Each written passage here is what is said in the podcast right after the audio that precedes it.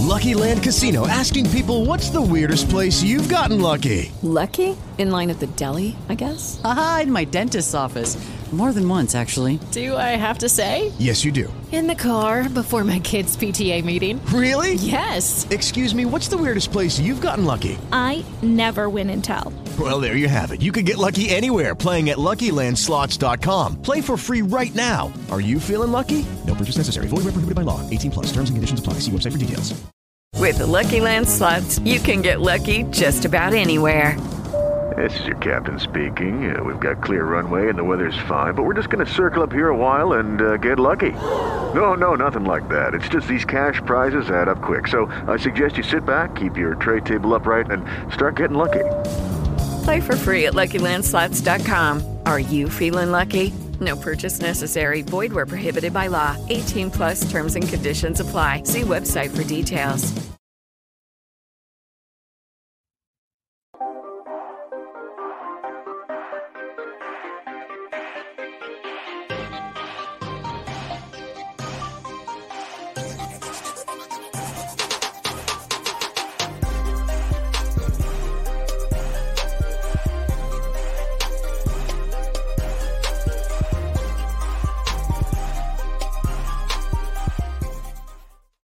This is Dropped on Soccer's morning show, Soccer Down Here. John here, you there. And it's uh, Tuesday. Therefore, it is Tuesday Thoughts. Whatever's on your mind this morning, uh, news of the AM, we got stuff to talk about. We've got, uh, for opening kickoff, it's another round of stupidity down here.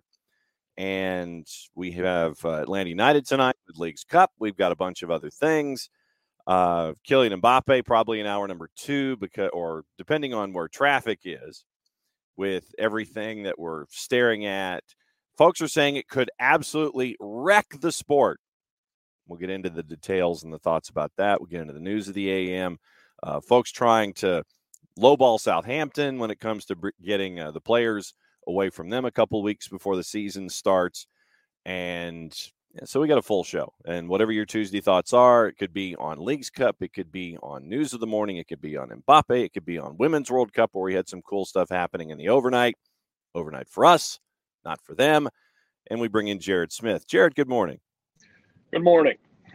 Uh, figured we would start with stupidity down here before we got into uh, Leagues Cup and Atlanta United and Intermessi CF and the possibilities and probabilities of starting. Outside of Taxi Fountas getting his absolute ass beat, deservedly so, what was stupid? Well, uh, yeah, I was going to talk about Atlas. Oh, yeah, I mean, I guess that would be stupider when you start quoting uh, Joseph Goebbels. Yes. So here's here's the breakdown of that. And by the way, opening kickoff brought to us by our friends at uh, Kickoff Coffee, kickoffcoffeeco.com. And there is the QR code for those of you who are watching on Twitch. Once again, reminder use the code soccer down here 15. You get 15% off of your purchase. And they in turn take 10% reinvested into youth games and youth initiatives. Very, very cool stuff from our friends at Kickoff Coffee and kickoffcoffeeco.com. So, uh, yesterday we saw this, and Atlas has now officially apologized. What did they apologize for, you ask? Well, I'll tell you from our friends at The Guardian. They've apologized after referencing the Nazis and their chief propagandist, Joseph Goebbels, in a dispute over an offside decision. NYCFC thought they had scored a late equalizer against Atlas in the team's match against Leagues Cup. Goal was ruled out ruled out after VAR led to disputes on social media. Monday morning, after our show was over, Atlas comes out with this their official account defending the decision to rule out the goal. Quote It is regrettable how influencers, in quotation marks, and media quote analysts end quote manipulate creating ideas of quote supposed assistance end quote. But remembering what goebbels nazi minister of information said and they apply it perfectly quote lie lie lie and something will remain. The bigger the lie the more people will believe it read the tweet. Just better off quoting 1984 man. At least george orwell wasn't part of the damn regime. Just quote 84 and call it a day or don't say shit at all Yes. Sorry, there goes the there goes the explicit. Four minutes in, he goes. well, don't be a dumbass. Four minutes in, get the explicit rating. There you go. Uh, quoting our friends. Who friends. wants to be a social media manager for Atlas? Because that job sure as hell is open now. Yeah, really.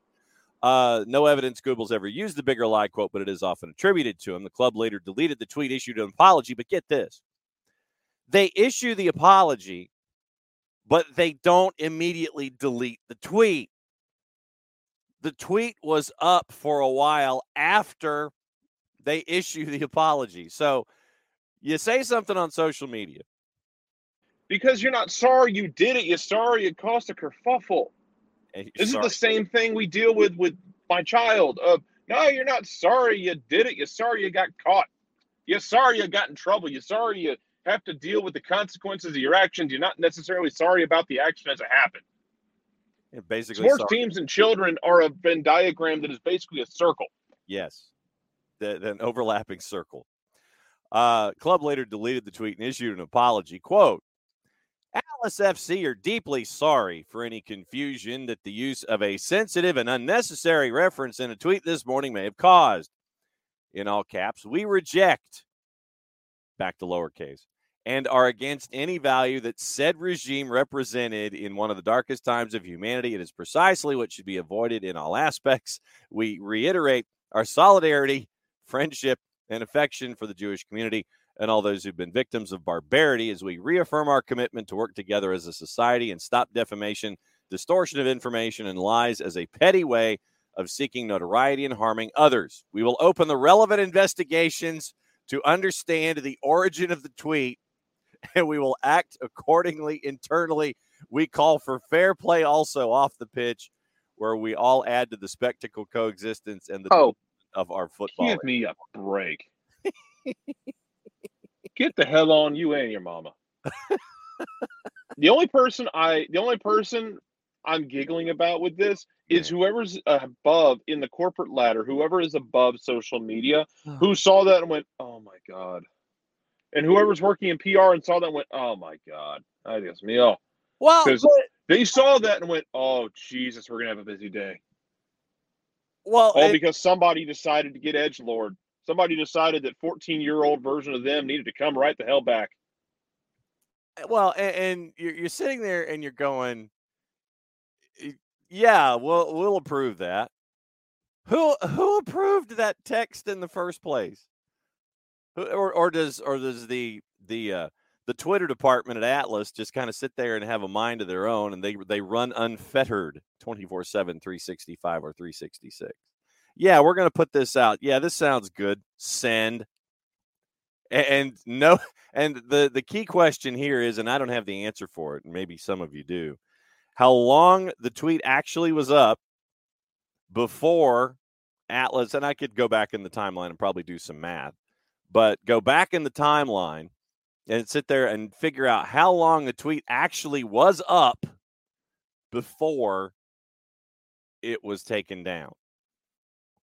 And then the uh the the elements of it, you're just it's like, you know, yeah, that, that's enough. good.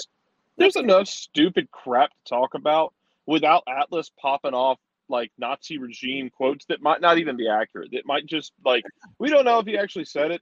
We just decided to be an edge lord because I don't know, man. You're gonna emulate the dude who's running X Twitter now, whatever the hell. Actually, good luck getting that renamed, considering Microsoft owns the patent or owns the trademark for X Yeah, in a lot of yeah, instances, Meta- and Meta- Meta owns it for social media purposes. Yeah. So, uh, uh, good job, uh, good job, special boy. Yeah, and uh, so, and one of my bigger questions yesterday was how do you pronounce it as an entity? Is it like the X in Xerox, and would you call it uh, uh, Exeter? I, I'm I don't know what it, it's it you know it, I'm sure that uh, Paul Levesque and, and Shawn Michaels might have something to say about it. You know, it just it, I'm I'm still calling it Twitter. I'm still sending tweets. I'm still liking and resending and all those kinds of things. I'm not calling. You know, Because it's it's because as much as anything, it's like an eight year old talking about I'm gonna run away from home and join the circus. Whatever, man. Atlas circus- Atlas can get bent on it and they whatever. I got enough stupid crap to deal with without this. And yeah, uh, Ricky, to to to sum up what happened, Taxi Fountas apparently mouthed off and called one of his teammates a racial slur. And a uh, teammate he, he played the f around game, and teammate decided to follow up with find out, Mhm. which is a repeat offense because if y'all remember last year, Taxi Fountas got taken off the field in a DC Miami game uh, because he allegedly used a racial slur. There was enough momentum behind it, enough evidence to investigate it, but not enough to formally charge him, which is kind of a weird thing because you don't want to suspend people on hearsay alone because that opens up a Pandora's box. But it's frustrating because there was evidence and enough momentum for it to become an investigation, but not get it across the line. So it's it is kind of frustrating. But yeah, man, at this point, and I, I I've seen a call from DC fans and writers of just getting the hell out because yeah, getting the hell out. Yeah. I think it's hilarious. Got his ass beat though. Yeah. So uh, we got that. You know, it's should just- always uh, it's something that should happen more often and it's so much easier said than done but if someone drops a racial slur and you get it pointed at you and you decide that you want to hand out a two piece go for it Yeah. I, I mean, we'll pay the fine there, we'll, there, crowd, we'll crowdsource the fine i don't care yeah, there, there are times where justice should be handled internally, like inside a locker room, and just let it get sorted out and go from there. And then the uh, offending party needs to be jettisoned with the uh, the, the speed and celerity that, that can only be matched by, say, NASA. and, and, and rich yeah uh, no that wasn't lost on me either of someone dropping nazi regime slogans in, NY, against nyc which has had their problems with sections of their fan base getting a little uh, fashy Yeah. And uh, so, yeah, so uh, stupidity down here. And yes, Michael is absolutely, uh, sorry, four card is absolutely correct. Zero days since last stupidity. That That is, that is absolutely true. Uh, we- have to reset the sign and put the zero on the board. And I feel like I probably should have a sign behind me. You know, X, you know, number of days since last stupidity or something like that. We probably should do something like that. And, and to four cards point, yeah, I love that he handled it himself. I hope they had to pull him off a taxi if that's what happened. If Yeah. he dropped a racial slur on, on, on, if taxi dropped a racial slur on him and he decided to take care of it himself, I hope they had to pull him off manually. Yeah. Uh, I'm trying to think. Uh, I'm sure that we'll come across other stupidity, but that was just the the lead stupidity of the day to reset us back to zero. So uh, that's opening kickoff. Brought to us by our friends at Kickoff Coffee, kickoffcoffeeco.com. Once again, there's your QR code for those of you who are watching on Twitch. And once again, use the code soccer down here 15. You get 15% off your purchase at Kickoff Coffee. And thanks to everybody who has and who has in, been investing their morning wake ups in Kickoff Coffee and kickoffcoffeeco.com. They in turn take 10%, reinvested into youth games and youth initiatives. Very, very cool stuff from our friends at Kickoff Coffee and kickoffcoffeeco.com. Uh, and to to to to uh, to Ricky's point, like look, and this is a conversation we need to have more often because freedom of speech gets thrown around thrown around way too damn loosely by people. Because freedom of speech doesn't allow you to say just whatever you want. It protects you from Correct. government, uh, you know, government uh, conviction and prosecution mhm. for what you say. Uh, it does not give you the freedom to drop slurs on people and No. not potentially get your ass absolutely beat into Mhm. oblivion. That's what happens. That's what happens. Send him out of the league with a black eye and tell him to go home. I don't care. Yes. Oh, uh, man. God yeah. bless you, DC. yes. Uh, there's nothing wrong with self policing. Especially Uh, considering last year, the reports when the Miami DC situation happened last year, if I'm not mistaken, Phil Neville was very complimentary of Rooney. Because if it's the situation that I'm remembering, uh, the accusation, there was the accusation that happened in the game, and Rooney pulled him, real pulled him with quickness, and got him out of there. And like, nope. And basically, it was there was enough, there was enough there for Rooney to pull the trigger, and Rooney did, and and you know tried to de-escalate the situation. So Yeah. whatever. Yeah, well, and uh, Major League Soccer has reinstated Nigel Robertha. So, Good. yeah, so uh, th- there's that particular element in all of this. I like when we reward problem solving Yeah, in this instance. Very, very. And don't sit here and tell me that violence isn't the answer. Don't don't play this BS card of, oh, we shouldn't answer it with violence. No, because nothing else has worked. We've sanctioned people. We've suspended people. We've wagged a finger. We've played behind closed doors. We've done everything else. You've had everything else happen except for someone across the face after doing it. and if that or a Superman punch or what the hell ever, you want to put them in the walls of Jericho, Yep. cool. Put him in the side of recliner, cool. Everything else hadn't worked. So maybe leaving him with a little bit of a physical reminder, maybe that'll help. I don't Yeah. know. Couldn't It's- hurt because nothing no. else is working because it keeps happening. Yes. Uh, you know, just simple reminders, perhaps, of uh, what you can say and what you what you can, what you should, what you shouldn't say. Uh, all those, all those kinds of things. Uh, remember, so I'm going. I'm trying to go back in the the Wayback Machine and try and find the uh, the the incident from last year. Uh, it was Miami and DC. yeah, it, it was. It's uh, Halloween. Yeah. Oh, even better. Not even that long ago, man. Yep. So Halloween. calendar year. Yeah, Jesus so- H. Christ. Yeah, Hal, uh, Halloween last year, MLS found the allegation that Taxi Fountas used a racial slur toward an Inter Miami player in an incident during the team's September 18 match credible, but added it could not independently verify the allegation and would not be issuing discipline to Fountas or DC United. Fountas remained voluntarily separated from the team during the investigation, missing two matches, and was eligible to play in 2023. The game in question was paused for several minutes after Fountas and Damion Lowe exchanged words in the 59th minute. Both Fountas and Lowe were issued yellows. Wayne Rooney pulled Fountas from the game in the 66th. So uh, you imagine that the incident happens. There's lag time. There's discussion. There's you know, back and forth. So uh, Taxi Fountas was uh, not in that match much longer in match play. It was uh, it's like decision was made. Rooney pulled him. Ismail Elfath told the Athletic the players were issued yellow cards for lack of respect of the game before the alleged use of a slur was reported, and that no official heard any racist or abusive language. Elfath said the incident was also checked by VAR. Inter Miami's DeAndre Yedlin said that, quote, Damion and another player got into a bit of a scuffle, and that as Lowe walked away, one of their guys called him the N word. Yedlin added that Inter's players conferred after the incident and decided they wouldn't continue playing unless something was done. Rooney and Neville met, decided Fountas would be removed from the game at that point. Multiple sources said that night.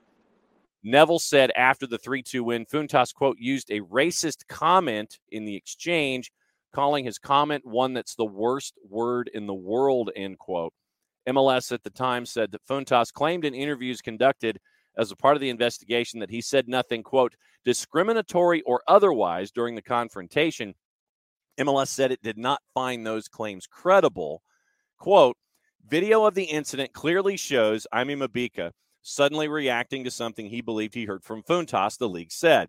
MLS was unable to confirm independently through additional eyewitness accounts, video footage, or audio recordings what Fountas said in that moment, as has been the league's longstanding practice in determining player discipline for these types of allegations, end quote. The league added that it plans to examine its policies. Once again, this is last uh, October.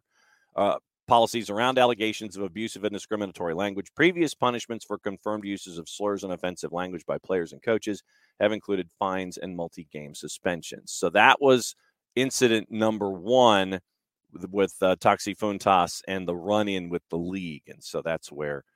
Uh, that's where uh, that's where that is. Yeah, and uh, That's where it sits right now. He he's sounds like he's away from the team. Sounds like he shouldn't be expected to come back. Cool. Nope. Problem No. solved. yeah, DC, go get out of that contract. Go get you somebody else. yes, Because and if you got to eat it, that sucks. Um, but Jesus, it's hmm you're you're at this point you're at a potentially repeat offender status. Yep. If that's what happened in practice, and Nigel handing them handing him out a two or three piece, and then you know decided I'm not putting up with this. Mm-hmm. Then cool, DC, you shouldn't put up with it either, man. Just send him walking. We'll No. understand. yeah. We well, want, want to see the same thing.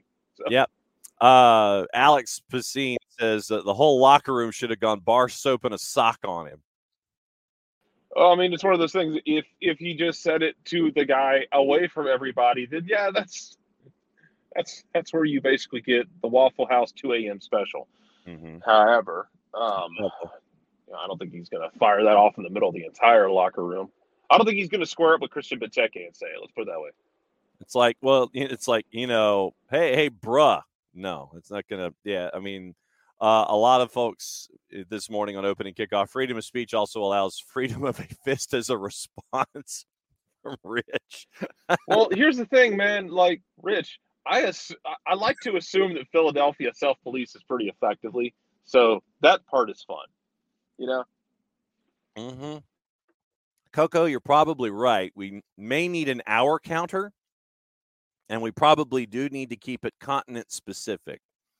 Uh, you know, we're, we are definitely getting to the point to where we need a European timer and, and a North American timer and things like that. There might just be running billboards behind me, just like light boards that we have for these kinds of things going through.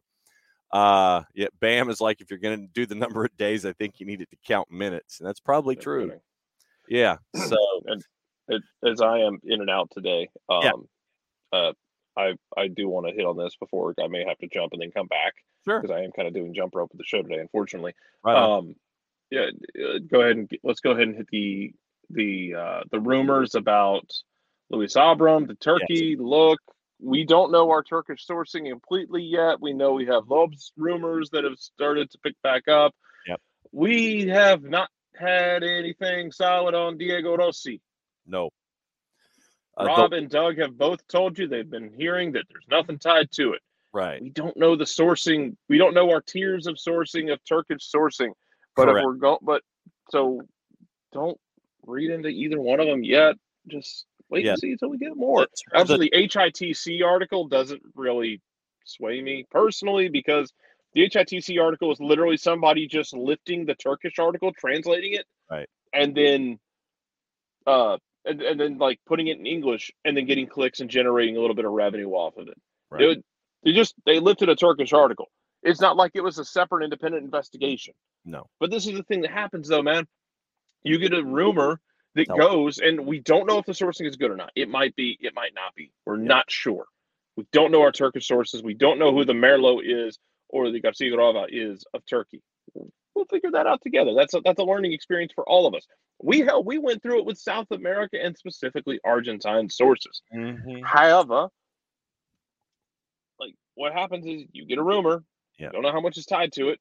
Correct. It gets pushed into publication. We don't know how much is tied to it. Someone translates it to English. Someone says this is that's going to happen. Somebody's saying this is going to happen. So now it's going to happen. And all of a sudden we play telephone, and then you know we end up like in this thing where you know everybody is deciding to live or die whether it happens or whether it doesn't happen and tie somebody's credibility directly to it in this case doug's who's telling you what he's heard right and you've got the i think i think hitc uh, reposted what we saw from the turkish gazette yesterday uh turkiya gazete uh, if i'm not mistaken where the initial thoughts were that it was an initial uh was it two and a half for a loan? And, yeah. And, well two and a half to buy outright yeah. and that that that rumor was that it was two and a half to buy outright and that which i don't know if they mean like dollars or turkish currency or euros or i don't know um man like i don't, I don't know like galleons we yeah, I don't know. Um, I, I don't know. I don't know the currency, but two and a half to buy that got rejected, and they want to send him out on loan. It it has sounded like they don't expect him to be part of the squad right this year. They don't expect Rossi to be part of the squad. Um, I think Four Card had mentioned it when we were talking about it. That um, I apologize if it was or wasn't you. Um, that like the Turkish and oh, John and I talked about it as well. It's like the Turkish league is physical, mm-hmm. and it might not have been just a good fit for for um for Diego for what Rossi for Diego Rossi's game. Right. Which happens. Sometimes guys don't fit in leagues. They don't fit in style. Styles make fights. Mm-hmm. But yeah, man, this is we'll see. I don't I don't expect anything with either one personally. I hope Abram stays. Um it is nice that you'll have Miles Robinson back in the fold. You'll have Giakoumakis back in the fold today as well. Yep. And we'll get into build up for this game. But yeah, man, we're all gonna learn and Ricky's right. We're all gonna learn together Turkish sources. Um, so I guess we just have to We just gonna have to hang on together and see what the hell happens. Correct. So that's uh, that's what we're staring at. For the record, right now, Fenerbahce on the left wing, they have Rossi, they have uh, Ryan Kent, who came from Rangers uh, a month ago on a free. Dusan Tadic came from Ajax uh, nine days ago. So, I mean, if they're bringing in Ryan Kent and Dusan Tadic this month, then it makes sense that, you know, Diego Rossi might be, uh, you know, a fighting for a spot and not necessarily top on the top on the depth chart when it comes to life at left wing. Right wing, just so you know, it's Emre Mor, Burak Kapacak. Uh, center, it is Batshuayi, Edin and Serdar Dursun. So that's, I mean, that's what you're staring at. And they've got a couple of players who are injured. Joshua King, who came from Watford, Joao Pedro, who's uh, injured, and Umut Nayir, who was an interleague uh, transfer from Eyüpspor. So it might be a bit of a numbers game right now if you sit there and, like I said, and that's from our friends at Transfermarkt. That's the detailed roster breakdown of right now what you're seeing from Fenerbahce. You know, it, it makes sense that Rossi's in a competition, and if the the confidence is not there in him, and you've brought in and you and you've brought in Eden, uh, the Dusan Tadic and Ryan Kent, it might be a numbers game and you know you're looking at something with uh, with Rossi right now. And so, but once again, you're looking at you know nine ten days left in the window, and plenty of work to do. So there's uh, the Rossi talk. There is the Lobjanidze talk from a Hatayspor. They were looking, eh, and once again, this is going over the numbers that we've seen from Turkish sources that we're all learning about together. It's a new market for us. It looked like they were half a million euro apart from the discussions from the Turkish sources that are of number. Not just dude that's got like, you know, seven or 800 followers, but like hundreds of thousands of folks. So they might be, if you're looking at Turkish sources, half a million apart on Lobjanidze. And then the discussion today that Ricky brought in from Salim Manav, who is part of the Turkish uh, the uh, the Turkish Gazette folks, and from a, a couple of different sources, Radio Spor, uh, Ajan Spor.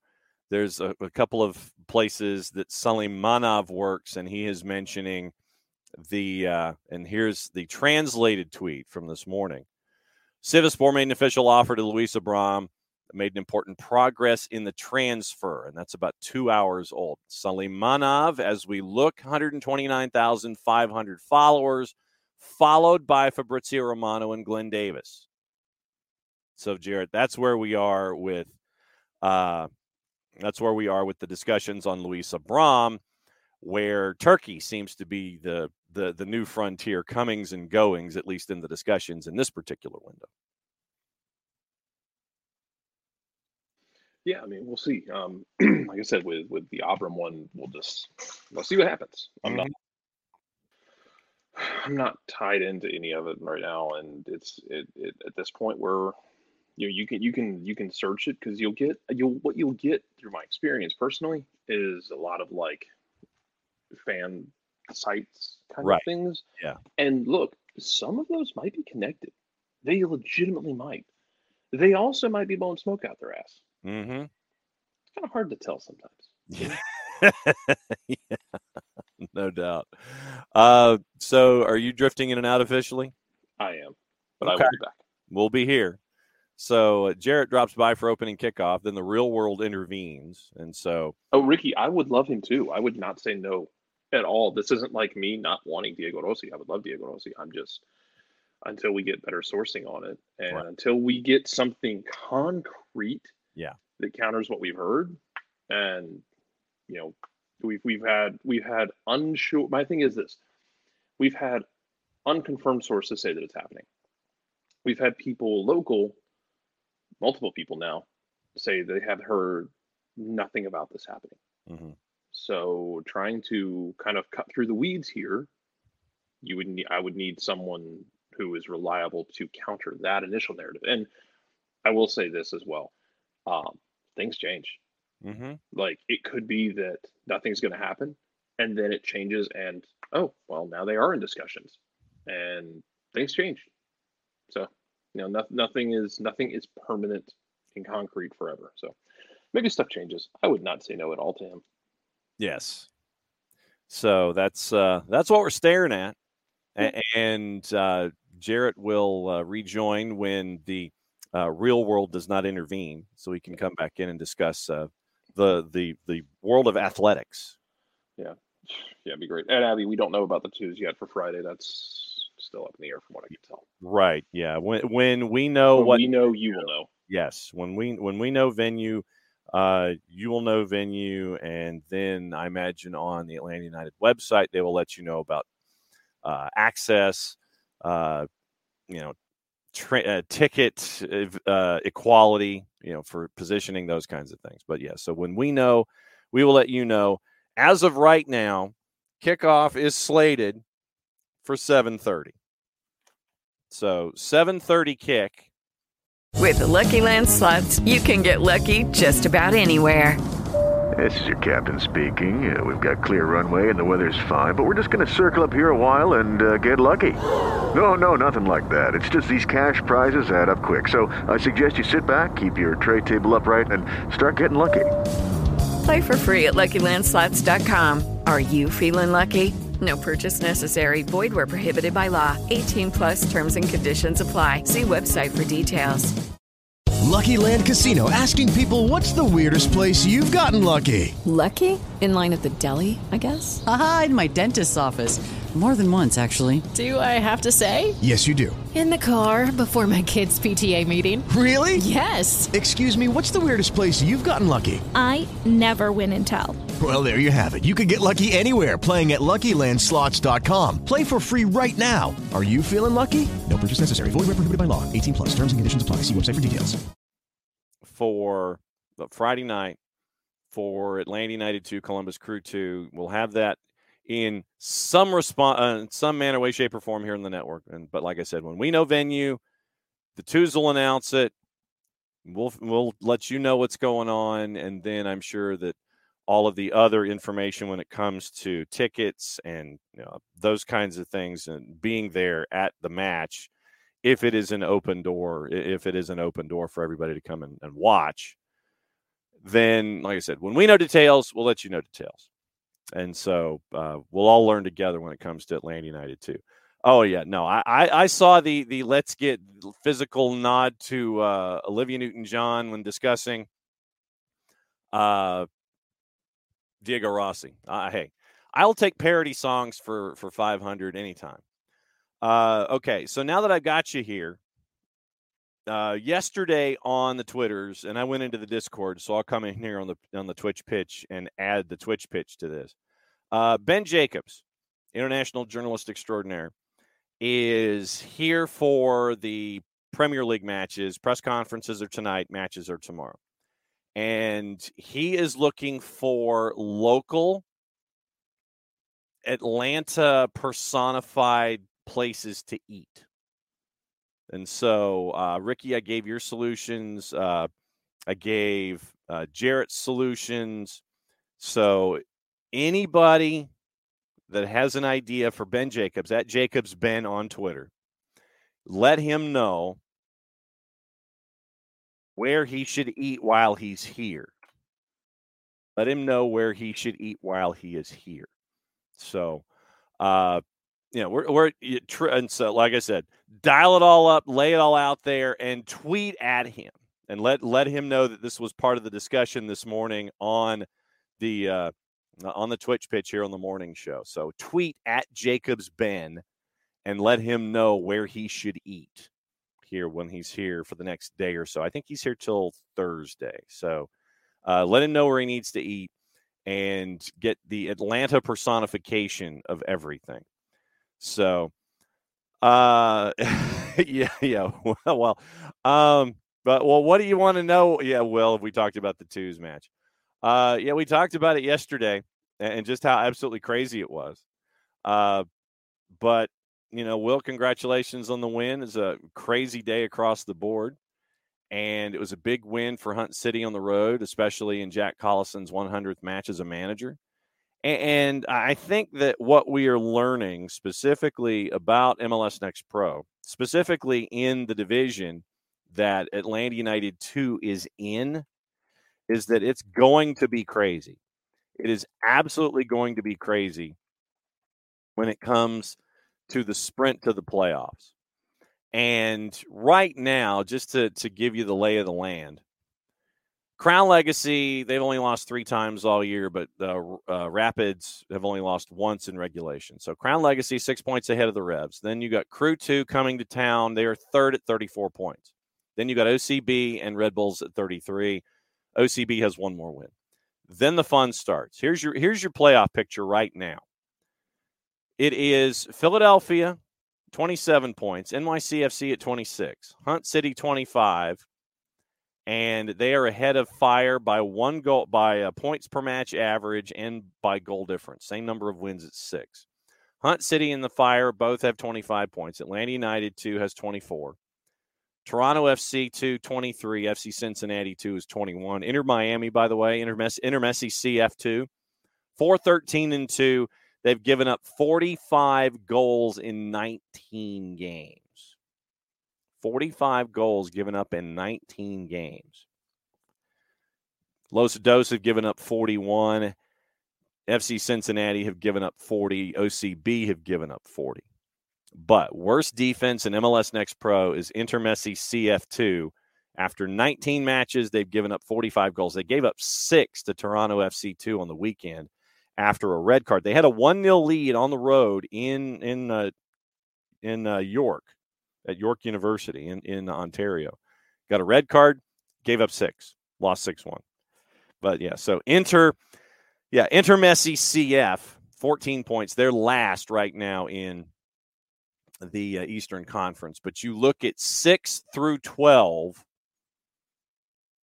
seven teams separated by six points right now.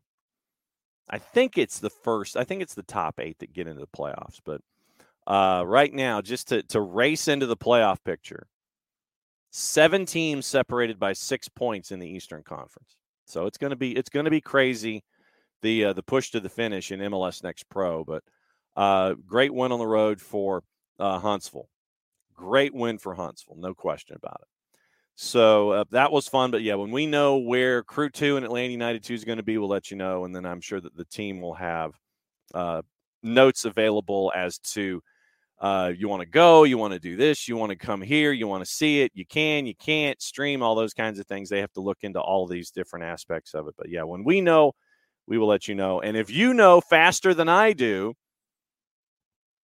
post it here as you always do because I know that Ricky's faster than I am when it comes to all of our stuff that uh, that we talk about here. Ricky, Ricky, and the fast fingers that you guys have when it comes to to stuff that needs to be in the timeline. Uh, we, we'll talk about Women's World Cup, whatever's on your mind. And I mean, we've got Women's World Cup to talk about. Some very very cool stuff there. We've got Atlanta United and Intermessi CF tonight at uh, DRV PNK, seven o'clock pregame show for uh, Mike and Jason, and it will be seven. I'm guessing seven thirty nine kick because it's on uh, Apple TV, and then they'll do, uh, I guess, probably an abbreviated post game show after. But in these groups that we have here for this tournament a lot of this stuff is going to come down to the last match day. So look for the match against Cruz Azul on the weekend. Show up, show up, be loud on Saturday because my thoughts are that that Atlanta United Cruz Azul match is going to determine who's going to be the two, uh, depending on the results tonight. But it's going to have a lot of heavy impact as to determining who's going to be making it to the knockouts and who's going to be going home. Uh, there was a an issue yesterday involving travel with uh, with uh, Leon, and they got stuck in Vancouver And so they have to stay an extra day. And so it's it's going to be uh, it's going to be interesting to see how this works. Going to be interesting to see how this works with Leon, Club Leon, and travel. So you get things pushed back. You got to figure out what's going on. And uh, it's going to be really interesting with Club Leon in their group. So they've had to they've had to wait an extra day when it comes to uh, Leagues Cup because of Leon's travel problems. The match between LAG and Leon that was supposed to be scheduled for tonight has been rescheduled for tomorrow. Leon's preparations, and this is from the league, Leon's preparations were significantly impacted due to a mechanical issue with the charter aircraft scheduled to transport the team to Los Angeles. The integrity of the players in the competition is top priority for the League's Cup organizing committee. They said a couple of nice things in a couple of different sentences and uh, attributed it to Victor Guevara, VP of Comps for uh, League's Cup. Tickets originally purchased for the 25 game will be rescheduled for the match on the 26th. So, Leon got pushed back a day. We'll see how that affects things when it comes to to the group stage and uh, all of that. But uh, what's on your mind tonight? What's on your mind tonight with Atlanta United? And what is uh, you know when you're looking at uh, Messi and Busquets and what's going to happen there? Michael Head, who amongst us way back in 2014 would have ever thought that a team from Atlanta would play against the best player in the world ever? That is incredibly cool when you think about it. Um, you know, it'll be in a, and apparently it is going to look like Messi and Busquets are going to start, and Busquets uh, wearing the captain's armband. So we'll see what happens there. But as we all know, when you look at the uh, defensive issues that Inter Miami has, I mean, Drake Callender has kept them in a lot of matches recently. He has kept them, and so we'll see what happens. I mean, Drake Callender continues to stand on his head. How long can you do it? That's the big question. You know, Messi and Busquets, that's cool and everything but you still got defensive problems at the back. You got problems at the back. And that's what you're staring at. So keep an eye on uh, keep an eye on that as well. All the news that's coming out of uh, that's coming out with uh, Atlanta and all of this stuff. So once again, we'll keep an eye on all of it. And juice boxes. Let me get into juice boxes here really quickly for uh, Leagues Cup tonight. Just so you know, it's the four matches instead of the five. Inter Miami's a minus 104 at home, favored. Draws a plus 275. Atlanta United's a plus 239. Remember, draw after 90 minutes, you go to PKs to get an extra point. Santos Laguna at 830 is an underdog going up against Houston Dynamo. Santos a plus 233, your draws a plus 250 basically in the composite, and Dynamo's a plus 106. Two games at 930. FC Dallas hosting Necaxa. FC Dallas in Frisco's a plus 106, your draw, and Necaxa to win right now within the margin of error in and around plus 240. And then Mazatlan, who got one of the surprise results in match day one, is going up against uh, FC Juarez. Mazatlan is a plus 214. Your draw is a plus 233, and FC Juarez is a plus 121. We'll go over the the group numbers coming up here in, in just a little bit. But uh, tonight, Santos Laguna is playing Houston Dynamo in Houston. And Mazatlan and Juarez are playing at Q2 in Austin. Remember, no home matches involving Liga MX sides in this tournament. So Q2 in Austin. It'll be interesting to see what the crowd is there. with uh, with uh, Mazatlan and Juarez. So we'll see what that's like. Um, so let me know what your thoughts are on Leagues Cup in general tonight. What's your what you're thinking about Atlanta United and what is going on involving uh, Intermessi CF. That's also a part of what's going on here too. So looking at how things are laid out in the uh, you know, we look at Leagues Cup. It'd be nice if you can click on something and then you could sit there and say, Leagues Cup. I'd like to know what the Leagues Cup standings are after match week. But uh, all right, so we'll probably end up doing more with uh, with all that coming up in just a little bit. Uh, updating you on what's been going on inside the league with uh, transfers. Once again, remember we're like ten days left in the window. NYCFC has transferred Gabriel Pereira to Qatar's Al Rayyan and that looked like it had a number attached in the neighborhood of 10 million. Uh, it was announced on the weekend. NYCFC maintains a sell-on fee, gets an undisclosed eight-figure transfer fee. So a lot of folks were saying 10, probably not that much. Uh, leading score during the 2023 season, six goals. So you so you send your leading scorer to the Qatari league. Okay. So we'll keep an eye on that with NYCFC. And uh, also on the board with your transactions, uh, LAFC have, have, acquired Mario Gonzalez from Braga. Using TAM, he maintains the club's open DP spot uh, alongside Carlos Vela, Denis Bouanga. Uh, attacking attacking uh, group is going to be added to Gonzalez, who came through the VRL youth system, coming off a successful loan period at OH Leuven in the Belgian league.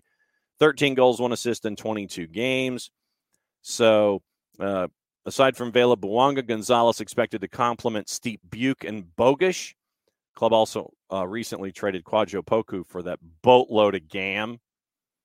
And speaking of which, uh, CF Montreal signed Poku, uh, Poku to a new contract this week also. Uh, Houston Dynamo transfer Juan Castilla to uh, Deportivo Cali in Colombia and 18 year old played in two regular season games over the last couple of seasons, seeing majority of his time with Dynamo 2. Returns to his hometown, becomes the first homegrown player Houston have transferred abroad. Uh, also, keep an eye on, we mentioned LAFC, keep an eye on Jose Cifuentes. It looks like the deal with Rangers. With the Lucky Land slots, you can get lucky just about anywhere. This is your captain speaking. Uh, we've got clear runway and the weather's fine, but we're just going to circle up here a while and uh, get lucky. No, no, nothing like that. It's just these cash prizes add up quick. So I suggest you sit back, keep your tray table upright, and start getting lucky. Play for free at LuckyLandSlots.com. Are you feeling lucky? No purchase necessary. Void where prohibited by law. 18 plus terms and conditions apply. See website for details. With Lucky Land slots, you can get lucky just about anywhere. Dearly beloved, we are gathered here today to. Has anyone seen the bride and groom? Sorry, sorry, we're here. We were getting lucky in the limo and we lost track of time. No, Lucky Land Casino, with cash prizes that add up quicker than a guest registry. In that case, I pronounce you lucky. Play for free at LuckyLandSlots.com. Daily bonuses are waiting. No purchase necessary. Void where prohibited by law. 18 plus. Terms and conditions apply. See website for details. Is a go. It's getting closer to being gone. So Cifu to Rangers. Keep an eye on that. Yesterday, crew transferred Milos Degenek to uh, Red Star Belgrade, and uh, Christian Espinoza got a contract extension. One of the biggest no does that should have happened a while ago, but Christian Espinoza gets a contract extension. And uh, what's going on? And by the way, if you are on the Discord, and Rich gives credit to uh, Ricky. So shout out to Ricky with what's organized on the Discord. And also, you've got picks. Remember, you can do your picks on the Discord.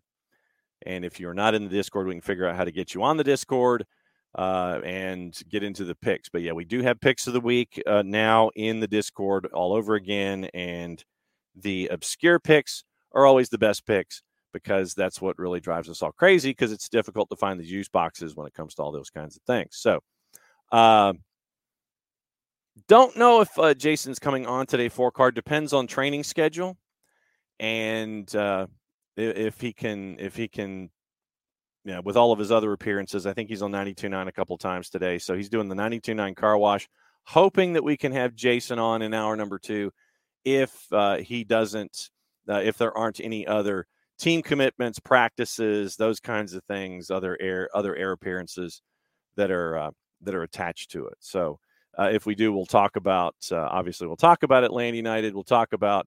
Um, we'll talk about uh, Intermessi CF. And by the way, when the Sickos Committee is following the tournament on Twitter, and they're they're really getting into Leagues Cup, you might be onto something. I know that a lot of you, you know, right now are not, you know, all that into Leagues Cup for you know for one reason or another. Um, I get it. I understand it. I mean, I, I like it where you're in a competition like this and you can gauge yourself up against you know, Liga MX competition.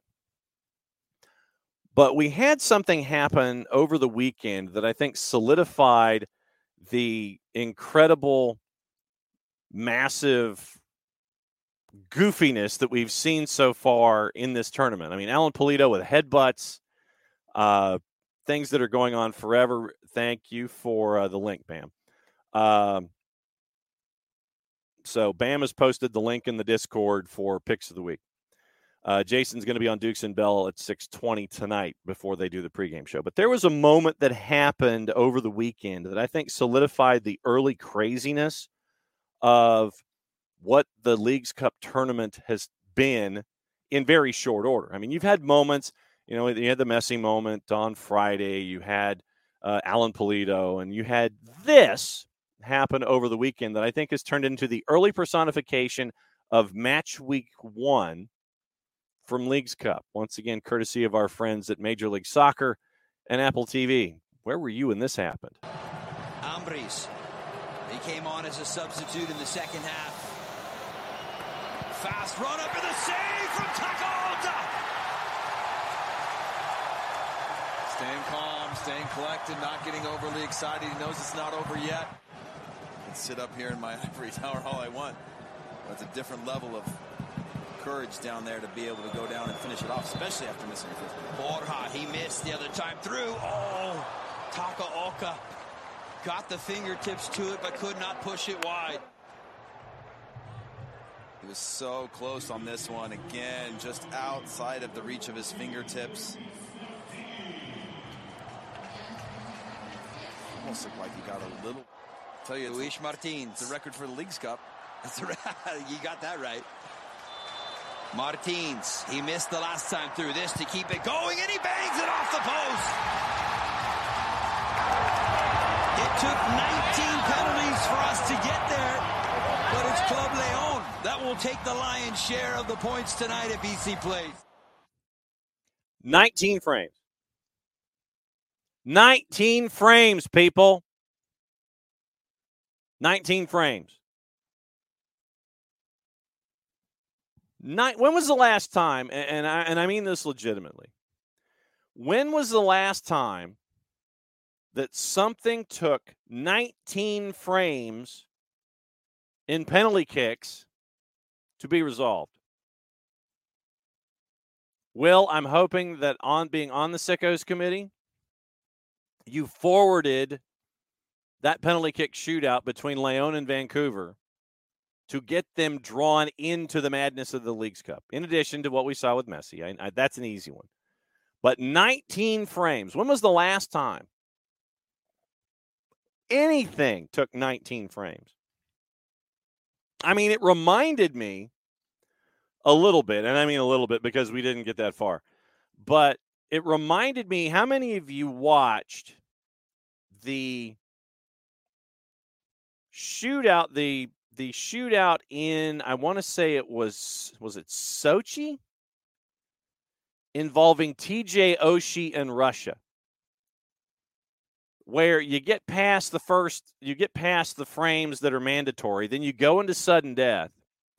And then because of the rules in international hockey you could keep sending the same guy up and up and up and up and up each and every time.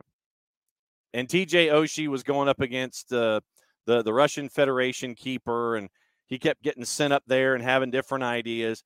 I mean, literally, uh, d- didn't quite get to 19 frames, but in Leon and Vancouver, think about this. It was 16 15 was the final in, in penalties. 16 15 and 19 frames. Each team missed in the first frame, each team missed in the second frame. So that is two of your three or two of your four misses right there. Frame one, frame two, frame six. Three of your four misses right there. So basically, from the sixth frame, or from the third frame, technically, from the third frame to the 19th frame, you missed only either once or twice. That to me is absolute insanity. I cannot recall the last time something went that long. I mean, 10, maybe, maybe 11 or 12. But to have that kind of craziness going on, match day one in that particular group. First off, what do you do for an encore? We're going to have to wait an extra day for that because Leon being stuck in Vancouver and not being able to travel down to Los Angeles to take on the Galaxy. But I, I think that that 19 frame shootout was probably the personification of a lot of what we've seen so far in the personification of this tournament.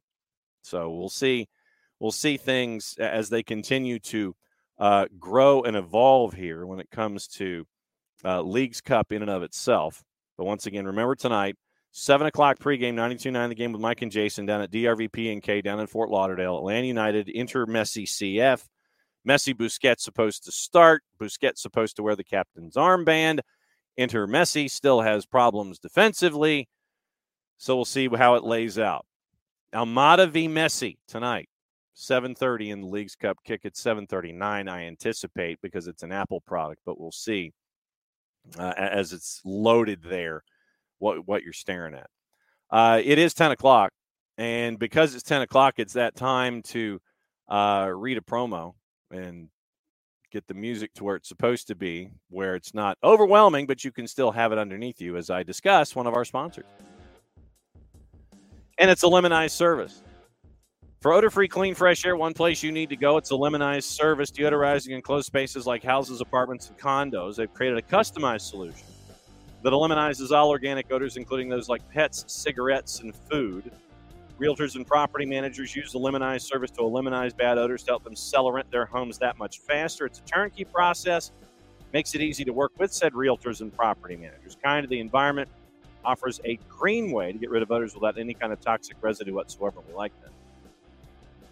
Eliminize service is different than Febreze or other masking agents that you may have under the sink or above you in the cupboard because when you reach under the sink or above you in the cupboard, you bring out the masking agent. You spray the masking agent in the air. There's a reason it's called a masking agent because all it does is mask the odor. It doesn't attack the problem all the way down to the molecule like our friends at Eliminize Service do with their proven scientific formula. Pricing one of two ways to come up with a price that's affordable for you, either by the cubic foot or parts per million offering results in 24 hours or less.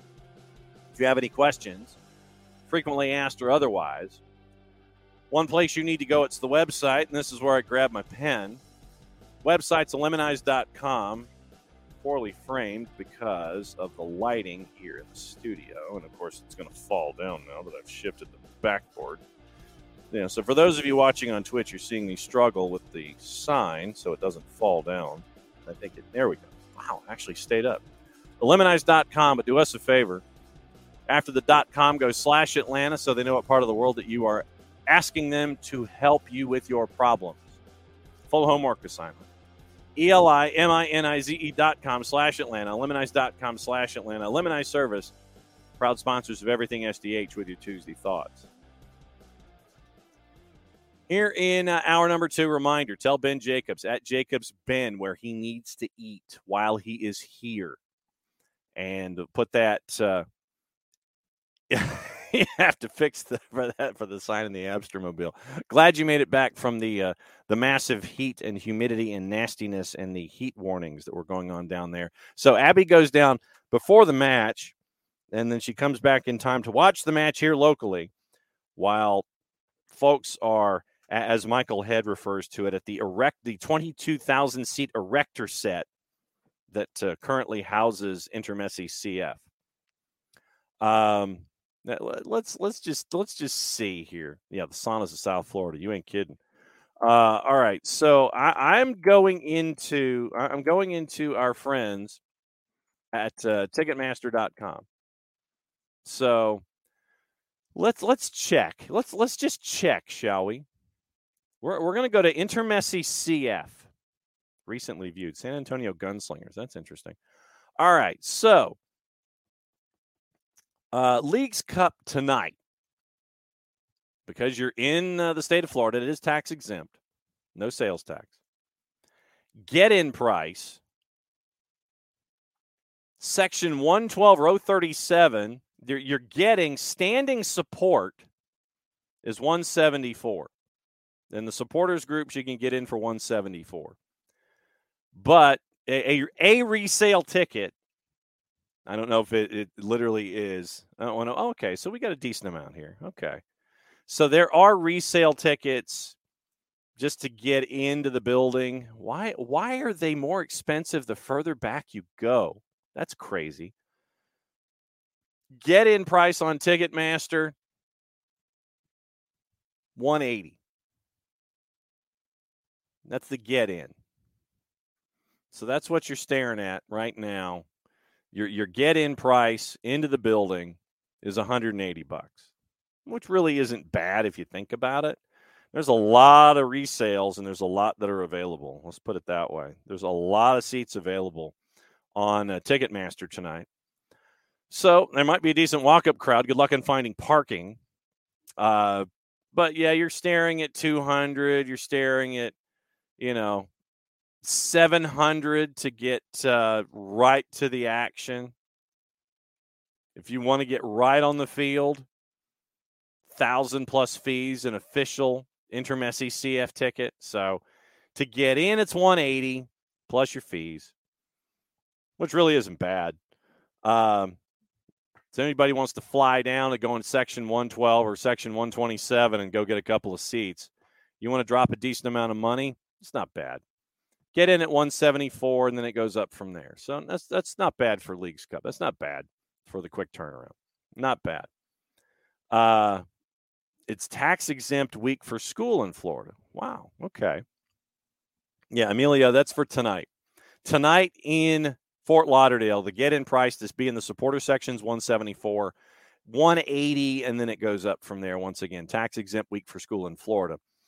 And, yeah, and so I would imagine Abby, as you say, they're under heat advisory till eight o'clock.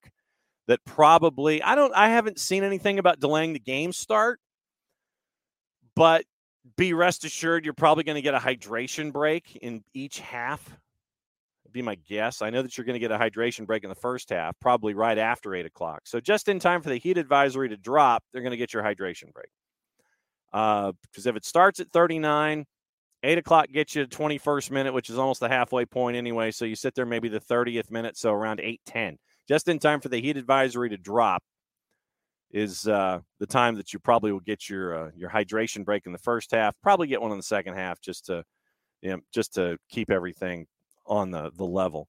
Yeah, I mean, it's really not bad to get in for like 174, but that's if you want to stand in the supporter section and wear a different colored jersey.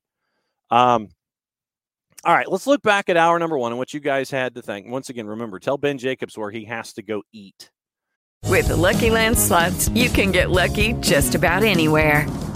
This is your captain speaking. Uh, we've got clear runway and the weather's fine, but we're just going to circle up here a while and uh, get lucky. No, no, nothing like that. It's just these cash prizes add up quick. So I suggest you sit back, keep your tray table upright, and start getting lucky. Play for free at LuckyLandSlots.com. Are you feeling lucky? No purchase necessary. Void where prohibited by law. 18 plus terms and conditions apply. See website for details. If you only have a 401k, you're not getting the most for retirement. Wait, what? Add a Robinhood IRA on top, then they'll boost it by 3%. You can do that? And if you transfer in any retirement account, you get 3% on top of that. Is there a limit to the match? No limit. Robinhood Gold gets you the biggest contribution match of any IRA on the market. Sign up for Robinhood Gold at Robinhood.com slash boost by April 30th. Subscription fees apply. Investing involves risk. 3% match requires gold for one year from first match. Must keep IRA for five years. Match on transfers subject to additional terms and conditions. Robinhood Financial LLC member SIPC. Uh, and so we will forward those to him or just let him know on Twitter. Uh, Bam, 24,323 at Colombia, South Korea, Tuesday lunch. Bart Keeler was one of those there. So follow, for those of you who follow Bart on the Twitters at Bartimus Prime 19, he was there and got his travel bag and got got his rosé. So uh, he was uh, he was doing pretty well. Early scores from uh, the overnight had a piece of history, and it was very, very cool.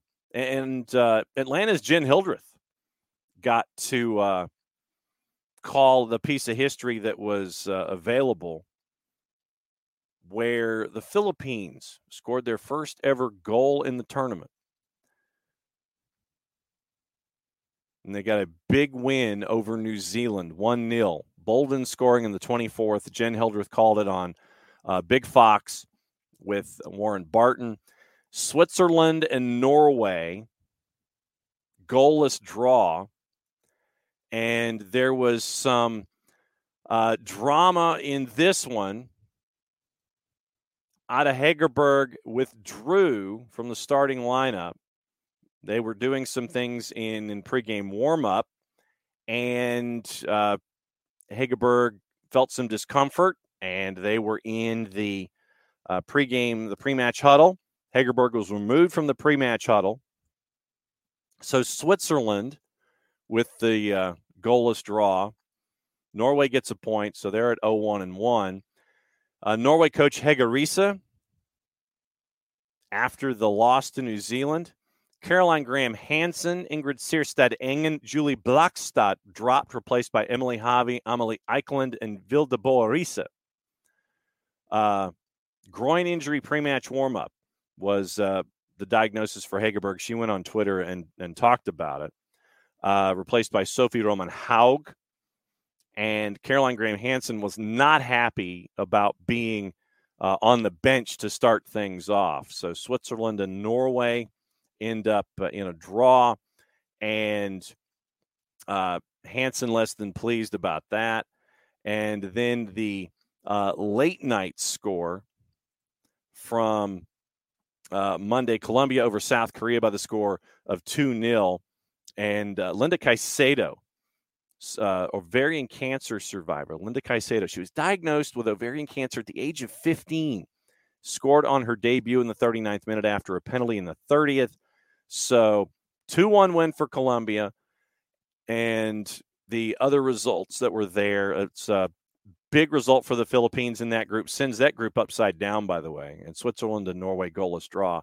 So if you look at the uh, the groups right now, after what happened today, Group A was the first group to go into match day two. Switzerland is at four points with the win and the draw. Norway is in trouble. Norway, after two matches, a draw and a loss.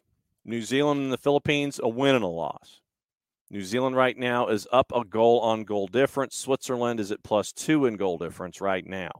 So they've got a couple days to, to get it squared away. But right now, Switzerland New Zealand and the Philippines, one, two, and three, to figure out what's going to happen to who gets out of the group and gets to the knockouts. It's going to go to the last match day.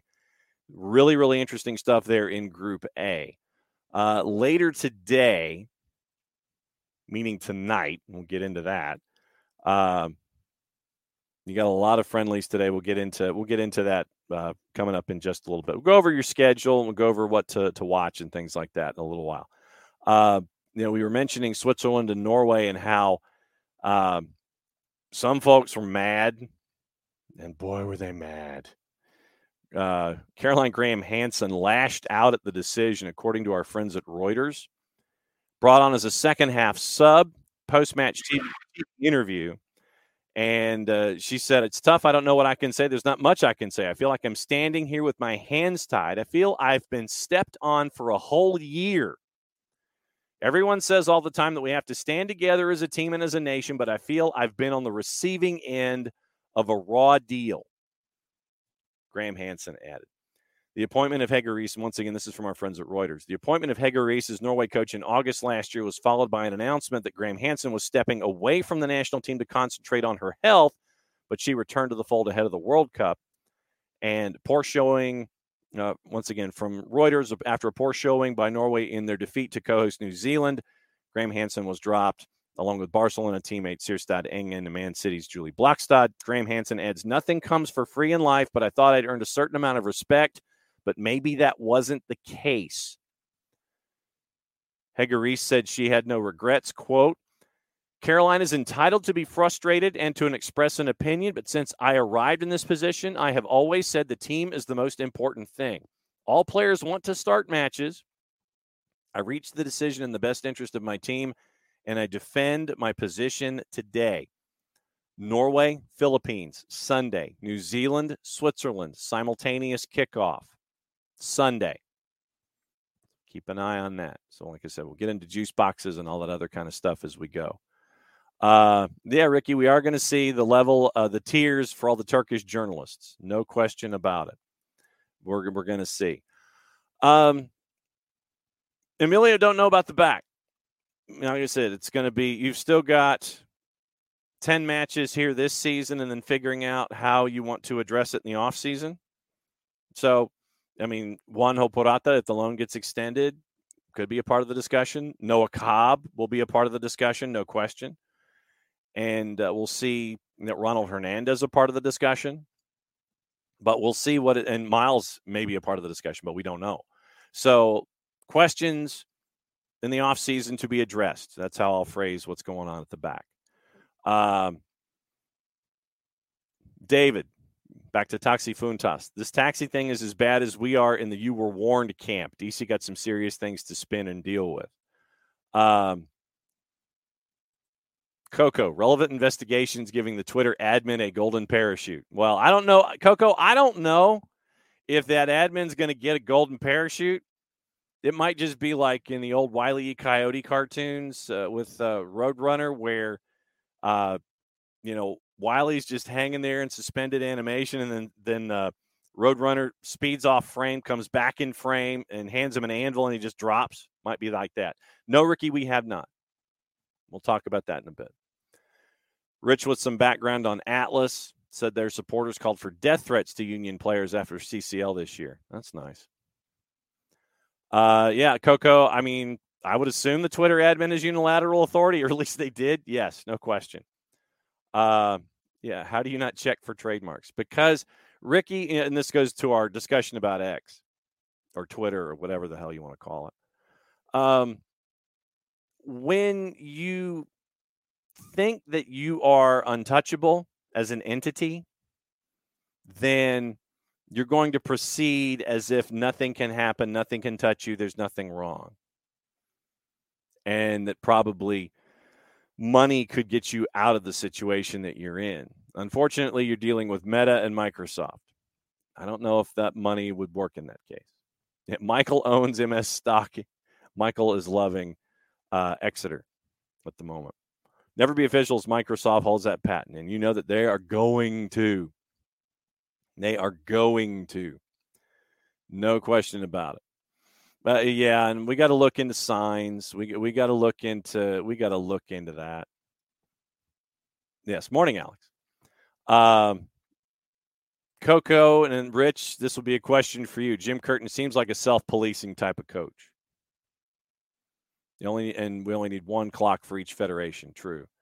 Um, I know that we're looking at uh, the Turkish sources once again. This will be our education for this window is Turkish sourcing because you know once again uh, you're staring at ideas of okay, so is it this? You know, is it going to lay out this way? Is it going to be this way? Is it going to be this way? That's what you're staring at right now, and that's that's that's this is going to be our education. You know, like with with Barco and with PT in times in the past, South American sourcing, we got to learn who our tier ones were. This, I think, will be the time where we learn who our tier ones are in Turkey. And for uh, reference point, just so just so everybody knows, uh, finishes last year of the teams that we are discussing. Fenerbahce finished second to Galatasaray. And Hatayspor finished last. And, you know, they had a lot of other things on their mind there at Hatayspor last year.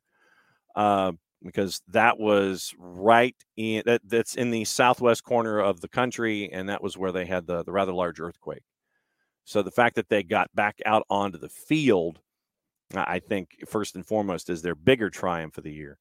Uh, Hatayspor, 36 matches, they gave up 83 goals and scored only 19. So we'll see. But uh, uh, Saba Lobjanidze from Hatayspor. Hatayspor was last. Sivasspor finished 14th, by the way, at 41 points. They were in a gaggle at 14.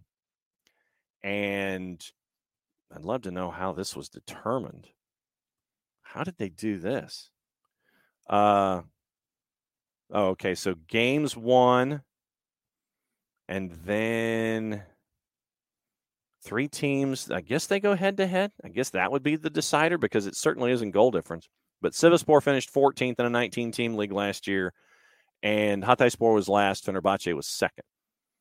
And Fenerbahce was a distant second to Galatasaray, eight points difference Fenerbahce finished with 25 wins and 36 last year. So uh, that's what that's what you're staring at. Um, yes, Abby, most definitely, Abby. Welcome back. Yeah, and Ricky, I think you're right. I think it's going to be either A tier or DF. And once again, we're looking at tiers, and the whole thing is is that there are folks that we've been staring at. Uh, to figure out okay, yeah, you've got 100,000 followers, you've got 930,000 followers. What's the, you know, what is what does that translate into? Just because you have, you know, just because you have those does that mean that you're still an A-type source? So that's the I think that's the biggest thing that we're staring at here. Um all right. Once again, let's see what's going on. So Michael Head is saying Fox Brothers for eating for Ben. Uh, public service announcement. Yes, will definitely. And the plan at the moment is for us to be in Huntsville for the return fixture. So keep an eye out for that. Abby, public service announcement. Watch party at Coda Q&A with Darren Eales, 756 West Peachtree starts at 6:30 game at 7:30. Uh let's see. Yeah, so September 10th, I think, yeah, so our plan right now is to be there for the reverse fixture. And we have talked to folks already with uh, uh, the front office about possibly being there at Joe Davis. Uh, Michael Head, not casting any stones with Atlanta United's current defense. Um, let's see. Where are we here?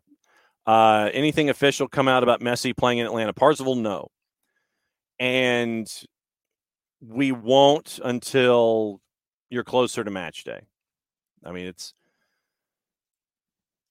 pay. Look, look at. I'd phrase it this way: look more at schedule compression than surface, because and this was something that uh, I'll we'll open the door back on this. So let's let's look at the schedule for Intermessi CF. And like I said, I'm looking more at schedule than I am surface. So let's go into what we're looking at. And then we also have uh, Luis Suarez stuff too that we'll get into coming up in just a bit. Since we're talking about Intermessi CF, um, Jordy Alba's looking like it's the third that he would be the third player. My guess is, uh, and they're saying, and this is Michelle Kaufman and uh, folks at the Miami Herald, that uh, Jordy Alba would be a TAM signing, at least for the remainder of this season. Uh, would, unless you're going to do something with Campana or Gregore, then you've got to figure out what you're going to do with your DPs. Uh, all right, so here's the schedule for the remainder of the year so far, and this is like, and this is regular season. This is taking Leagues Cup out of it for the moment because we don't know who's advancing past group stage and all that kind of stuff, getting into the knockouts. Here is With the Lucky Land slots, you can get lucky just about anywhere. This is your captain speaking. Uh, we've got clear runway and the weather's fine, but we're just going to circle up here a while and uh, get lucky. No, no, nothing like that. It's just these cash prizes add up quick. So I suggest you sit back, keep your tray table upright, and start getting lucky. Play for free at LuckyLandSlots.com. Are you feeling lucky? No purchase necessary. Void where prohibited by law. 18 plus terms and conditions apply. See website for details. what uh, what we're staring at. August, and thank thank you, Michael, for doing the the stuff on uh, Messi and Search. Um, all right, so August twenty at home against Charlotte. Three days later, Cincinnati at TQL. Three days later, Red Bull at Red Bull Arena. Four days later, back home against Nashville. You have four matches in 11 days. And I doubt very seriously that you're going to get 90 minutes times four out of the uh, the folks that are being brought in by David Beckham here to wrap up the month of August. That Cincinnati match is Open Cup. We know how important that's going to be for Miami. It's at TQL. So it is regular season at home against Charlotte. Three days later, Open Cup against Cincinnati. Three days later, road game at Red Bull. My guess is they're going to stay on the road. Then four days later, at home against Nashville. You know he's going to play in the Open Cup game because they want to advance in the Open Cup because that gets them that much closer to CCL. So you're looking at Miami, Cincy, Red Bulls, Nashville, or Charlotte, Charlotte, Cincy, Red Bulls, Nashville in an 11 day period. I'd look at that first and foremost and, and plan your way around that. In September, September 3rd, once again, so 30 days has September, April, June, and November. All the rest have 31. So five matches in 14 days or 15. Last match in that run is regular season in LA against LAFC. Five matches in 15 days, four of them regular season contests. And I'm looking at schedule compression more than anything else in that group. You finally get six days off. You're at home against Kansas City September 9. Then the match here on the 16th. Then, four days later, four days later, after the match here in Atlanta, you're back home against Toronto. Four days later, you're at Exploria taking on the purple team. Three, uh, three matches, nine days. Atlanta, Fort Lauderdale, Orlando. Then you've got six days before your last your, your last match in uh, September at home against NYC. Then on the 4th of October, you go to Soldier Field. Three days later, you're back home to take on Cincinnati. And then there's that week, which would be, I think, Open Cup final, the week of the 14th of October. That would be your Open Cup final. And you're staring at then Charlotte and Miami on decision day, six o'clock on season pass. And uh, from Miami,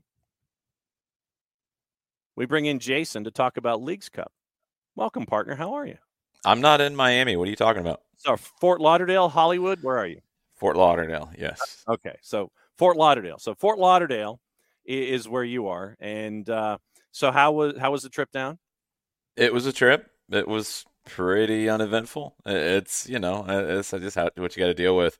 Flight got delayed. Um, it's interesting because same charter company for the entire league, and I think our crew was in Columbus, if I'm not mistaken, if I have everything right, and they hit their their max time, I guess. Yeah. Um, and had to take a little bit longer break because that game in Columbus got delayed. So we got delayed a little bit, just a couple hours getting out of Atlanta last night. Uh, got here about seven thirty, I think, seven fifteen, something like that.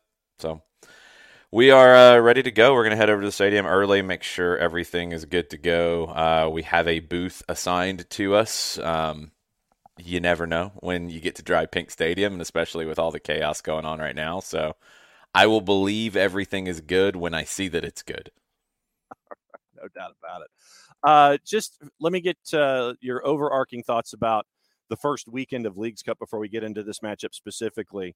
Uh, I played the 19th frame of Leon in Vancouver, and I mentioned that when the Sickos Committee on Twitter starts following Leagues Cup, it's been an interesting start to the tournament so far. Well, the Sickos committee on Twitter follows everything. First off, so it's it's really not that big of a deal. I mean, I think I have seen uh, marching band competitions, CFL, Leagues Cup, uh, also Europa, maybe Conference League qualifiers. I can't remember. Uh, Faroe Islands teams winning games. I've seen everything on the Sickos committee, so I, that that might not be the the seal of approval that you're thinking it is. Um, Leagues Cup's been fun. It's what we expected it would be. I, I have this conversation all the time about life, let alone soccer. But when the tournament was announced, I think you can see really quickly the people who are going to have a cynical take about everything that gets announced about anything. Well, this is just a money grab. Well, this is just stupid. Well, this doesn't mean anything watch these games. It means something, obviously, because these players have competitive integrity. They want to win games. They want to win trophies. You, you, this is what cracks me up at times about the conversation about anything that comes up new in American soccer. Because if it's not like England, then it doesn't count, and if it's new and different, then it's stupid and dumb. When go watch like the Argentine league or go watch the leagues in South America and how many different trophies get created in a calendar year. Go look at the lists of trophies between River and Boca and there's so many different crazy trophies that have been created and different league competitions and different playoff structures and different championship structures kind of means something, doesn't it? They kind of take it seriously. But we're going to freak out about creating a new competition that is groundbreaking with two leagues cooperating from a business perspective to grow each other's fan bases. That's what's fascinating about this to me. MLS will gain if Liga MX fans pay more attention to MLS, not at the expense of Liga MX. I mean, how you guys who are out there listening to this and watching this, so many of you probably watch four or five different leagues slash competitions on a regular basis. You got the bandwidth if you love the game. Liga MX fans will watch MLS. MLS fans, and this is what Liga MX is hoping for, and I think it's a good play by them. There's no reason why, if I'm sitting there and okay, I've got games to watch. Think of college football. You got games to watch. It's Saturday night. You got time. All right, you could watch uh, the late game from the Mountain West. You could watch the late game from the Pac 12. You could watch different things. Same thing here. You want to watch a soccer game Saturday night, 10 o'clock. You got a game from the West Coast. You might have a game in the Mountain Time Zone finishing up. Maybe they don't. They're not compelling to you, but maybe that Chivas game is. Maybe that game out on the, the Western Time Zone with with Mexico and Liga MX is, is compelling to you. That's a good thing. So it's smart for Liga MX and MLS to do this. I think the competition's been a lot of fun straight away, and we're not even into the knockout round games yet. The last games of the group stage are going to be really interesting because they're essentially going to be knockouts, but not straight up. So I think the tournament's met every expectation that I had. I'm excited about it, and I'm excited about Atlanta's opportunity tonight and then again on Saturday against Cruz Azul. I think it's just a fun thing for this league and for Liga MX to do and to grow. Of course, it's not as prestigious as the World Cup trophy just yet. It's the first year of it. But I think the games have lived up to it. Lots of goals, lots of excitement. The shootouts have been in- entertaining. It's been very, very good from a fan perspective, and, and I'm excited to see it tonight. Jarrett, we have uh, Jason from Fort Lauderdale. What's the first thought on your mind? You mentioned sickos, and Jarrett showed up. Sometimes you just feel it in your blood, you know. Sometimes I know. just feel it in your Oh, blood. You, you think about, I know. You think about staying up late to watch 19 rounds of penalties, or Uh-huh. sitting on top of a of a training ground to watch a game after running down the interstate to get there.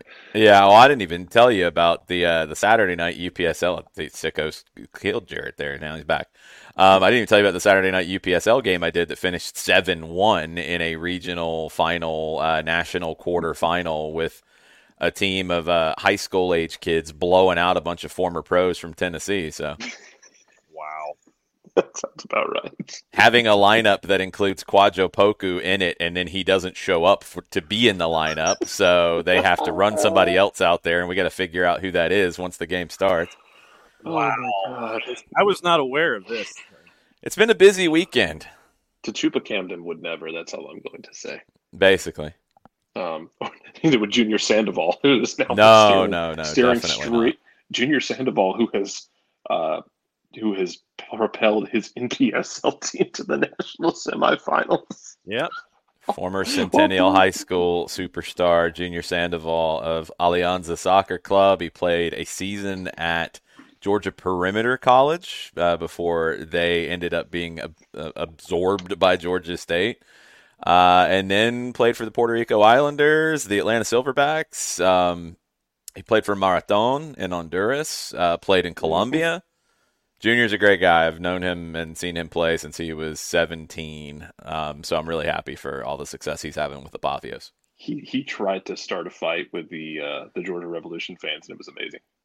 That's nothing new. yeah, yeah, he scored the game-winning goal with seconds remaining. Ran over to their section of the fans, put his fingers in his ears, and just stood there as close to them as he could get. Eh, nothing wrong with that. Yeah, he's he's not afraid. Um, anyway, uh, let's talk about tonight.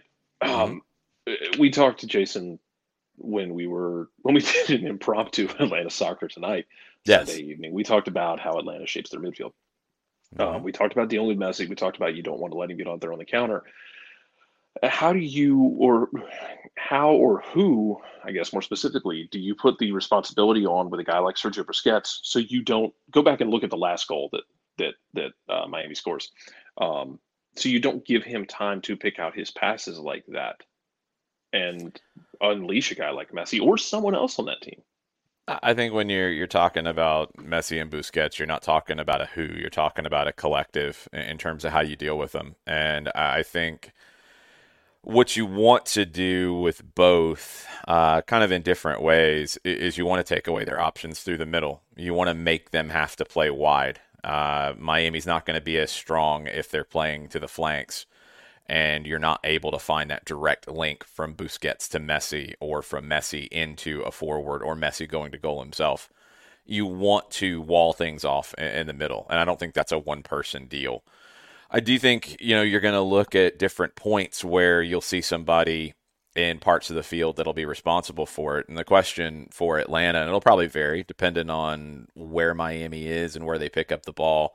Sometimes it's going to be Thiago Almada that tries to deny Busquets, the 10 denying their six. Sometimes it's going to be Yorgos Giakoumakis, the, the forward dropping in to deny their six. I mean, just look at Miami's roster and capabilities. You would rather have their center backs building up the play than Sergio Busquets. So if that means Giakoumakis drops a little bit deeper to deal with Busquets as opposed to pressing the center backs, that's probably a trade off that you'll take. But even with that, and I don't think that's going to be an every moment kind of thing. I think that's going to be in certain moments because you want Miami to not be able to get up the field, obviously. You want them to stay, you want the ball to stay as far away from Messi in the attacking zones as you possibly can. I think you want to really work as a group to prevent Miami from progressing through the middle. You'd rather have them build up through DeAndre Yedlin, through fullbacks, through wingers, than through Sergio Busquets and Lionel Messi. So it's not a 1v1 situation. It is a collective walling off of the middle, in my opinion when you've spent time up at the Children's Healthcare Atlanta turn, uh, training ground, you've got to listen to Gonzalo Pineda and his thoughts going in, players' thoughts going in. What's been the vibe before everybody left to pack up to go to Fort Lauderdale? I mean, I think it's excitement. I, I think you know it's. Look, I mean, this is a, a big deal. This is a, a big opportunity, and you have to you have to play the game in front of you, not the the legends in front of you, and you can't get caught up in that once the whistle blows. But in the the build up to a game like this, yeah, there's going to be a little bit of extra buzz. Um, I'm I'm pumped to see Thiago Almada in this game. I really think Thiago Almada uh, is going to have a, a big opportunity to make sure the world knows his name. You know, you're going to have a lot of people watching this game for Messi, for Busquets. I think in this country, the conversation about the matchup of two World Cup winners has, I don't know if it's been talked about at all. Um, seeing some some tweets and some coverage out of Argentina, and and they're pumped because it's it's Thiago Almada, you know, maybe the next guy, and Lionel Messi, the guy, and they're playing against one another. This is the it was definitely the first time in MLS history that you've had two current World Cup champions play against each other um, in a Leagues Cup match. I know it's not an MLS match. People are getting really hung up on this stuff, like, but it's not a league game. Shut up. Just shut up. It's a it's a competitive game. God, it's so stupid.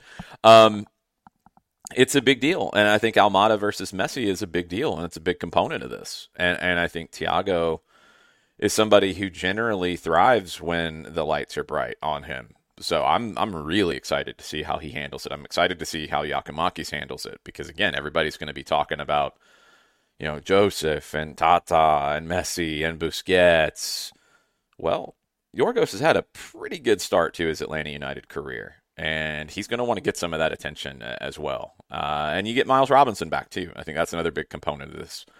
How this defense can look, and we've seen the three center back set up without Miles Robinson? Do we see it tonight with Miles Robinson? Do you see a return to a 4-3-3? Do you see something that honestly is kind of in between all of it and which it kind of was to begin with? That's what we talked about when they shifted to three center backs. They did it with Ronald Hernandez, and Ronald Hernandez is a right back, but he can play center back, but he can also drift wide and, and turn into a right back when needed.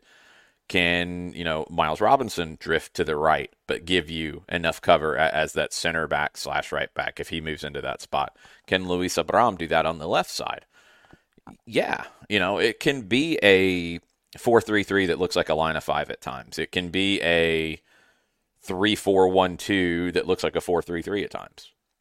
Like I always say, formations are overrated. It's about the players and their responsibilities. So, I think with having a lot of time to prepare, you're going to have a lot of different ways that Atlanta United can deal with this. But the excitement level, the I think just the hype in the building was definitely noticeable. And I think it's going to be a really fun one tonight. You have to manage that. You can't let that excitement go over the line, but that excitement can spur on a really good performance tonight. And as far as the guys who are available, um, I guess if you were setting this up, um, I, I, mentioned Sunday, I really would have loved Machop Chol to be available because of how unique he is playing as part of that box midfield. And I thought he was really good in the Orlando game until he got hurt. As far as the guys going, do you look at somebody like a Tyler Wolff who can be so aggressive and so relentless to try and put pressure on a guy like Busquets, trying to put pressure on the back line, see if you can force them into a mistake or into hurrying things where they can't uh, pick the exact pass they want. Yeah, it's a good shout. I think this is a, a game where I would expect to see Tyler Wolff. I don't know if it's from the start or not, but yeah, for those reasons, he's very good defensively. And you need in these moments somebody who can defend from the front because you want to disrupt Miami getting the ball to Busquets. You want to disrupt Busquets getting the ball to Messi. You want to break those supply lines down. Wolff's really good at that, and he can do that if he's playing as a winger, if he's playing as that second number 10. Um, you've got that possibility with all of the above. Jarrett's connection is horrendous, by the way. It is. It is. That's why I'm muting. Okay. So it's still nothing- bad. So I know, but so that nothing skips in and out. I don't want audio to skip to distract from your soliloquy. I mean, you just keep like popping up and down and up and down. It's very bizarre. It's like whack a mole here with Jarrett Smith. um, but yeah, it's Wolff will be a good fit for this game. Um, maybe a better fit than even Chol would have been because Wolff's a better defender. So I, I think that's going to be a key role in this one. Uh, broadcast. And there's some other stuff I wanted to talk to you about. How many more minutes do you have? I, I got some time. Okay. Uh, there's some other topics I wanted to get into outside of this, but the broadcast Okay. plans for tonight are Seven o'clock, Five Stripes countdown. I'll be on with Dukes and Bell at six twenty to kind of set the scene um, for about ten minutes or so, and then seven o'clock, Five Stripes countdown. Uh, seven thirty nine ish, I believe. Uh, that's what typically it is. I'm not hundred percent if it's any different for this. I think Apple's on their pregame coverage at probably like two thirty, so I think they'll have plenty of pregame. I think they're on at six thirty actually, if I'm not mistaken. So. I think 7:39 is the kick, and then we'll have a short full-time report afterwards uh, before we catch a plane and head back home. uh, Women's World Cup. What have you seen so far, and uh, what what have you enjoyed? Um, Colombia getting their win, that was awesome. Um, Philippines getting a win, that was really cool to see. That group is absolute utter chaos. Norway's been one of the biggest disappointments in the tournament. Uh, last place in the group right now, but they get the Philippines, which you would think, okay, they should win that, but maybe not because the Philippines just beat New Zealand, who you thought would beat them, but maybe not. Now New Zealand and Switzerland, like that group's just chaos. That group's absolute chaos. Um, England was maybe the biggest question mark of the the favorites. Um, Germany and Brazil have been the most impressive so far. The U.S. was fine. I I, think the maybe hand wringing from some is a little overdone. Uh, they didn't convert all their chances, and that's something they're going to have to do to win the tournament. But they were fine. They they were not in trouble in any way. They didn't look bad outside of the the finishing part of it, which is the hardest thing to do. Um, you get that penalty from Morgan, it's probably a different game. It just it it, happens. Three 0 is fine. Uh, Sophia Smith was great. Julie Ertz playing in the back is still something that I have some questions about. We probably won't get answers until later in the tournament. I think you would be better off with her as the six. Um, it just changes where the pressure is. I thought the pressure would be on Girma and Cook with Ertz in front of them. Now the pressure's on Sullivan and who the rest of the midfield's going to be. I, I think it has to be Lavelle. Um, Savannah DeMelo, I, I thought looked a little tentative at times. It's her second cap. It's understandable, but it's got to be Rose Lavelle. So you you've got to get if Ertz is the center back, Sullivan, Lavelle, Horan playing together in that midfield in the games that matter. And this game Wednesday, it matters. It's a big test against the Netherlands, and it's really the only test I think until you get to the quarterfinal. Um, round of 16 won't be easy, but if it's U.S. and Italy, that's a pretty big mismatch. So won't be an easy game, but you should be in control of that. It's going to be one of those games where Italy sits back, defends, just tries to frustrate you. You just have to convert your chances in that. Quarterfinal could be Spain. Spain looked really good, and they kind of had the similar situation in a game they completely and utterly controlled, but they only got three. They only won 3 0. That's only. Um, they had like 47 shots, 46 shots, but they only got three, so they were bad. Now, Spain's good. That's the game where you've got to be hitting on all cylinders when you get to that point.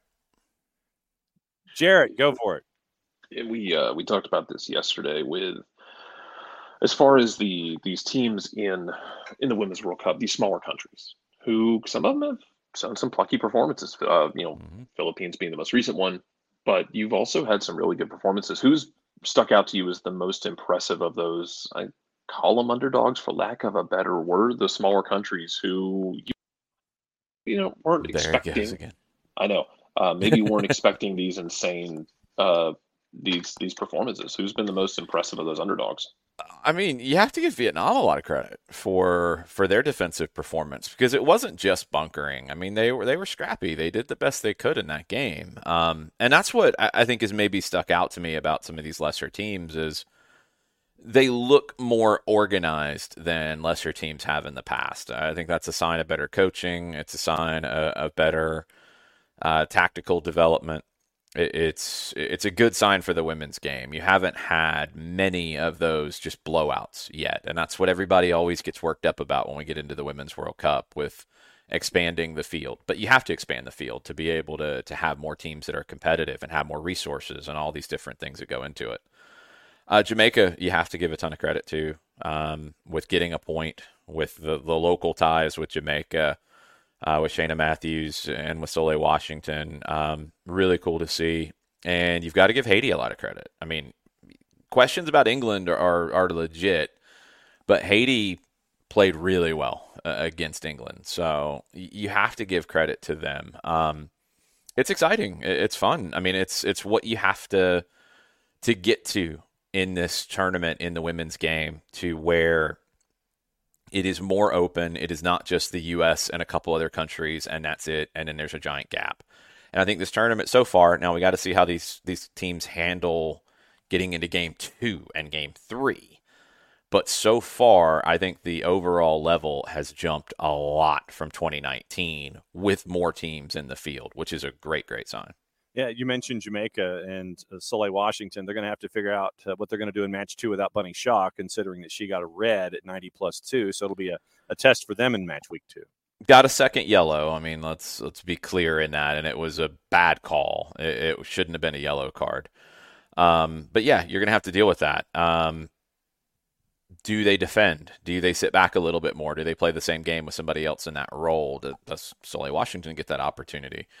Um, it's tough when you're missing uh, probably one of the best players in the world in that situation, and you're a team that relies on that transcendent player. It's going to be a difficult one for Jamaica, but if they can get through that and have the opportunity when she comes back rested in game three, which is a little bit of the bonus of this, is if you can get through game two, even if you take a loss, if it's a close one, and you have Bunny Shaw back in game three, who doesn't have as many minutes played in this tournament, that might end up helping a little bit. You just have to get through the second game.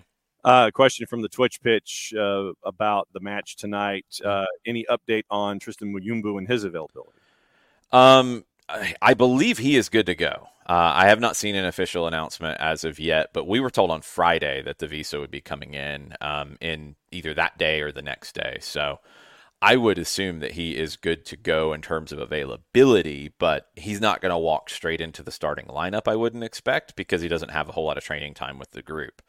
Um, if he's available, I think he plays. And I, I think he, you know, I mean, his season ended what? The, the French second division ended late May, if I'm not mistaken.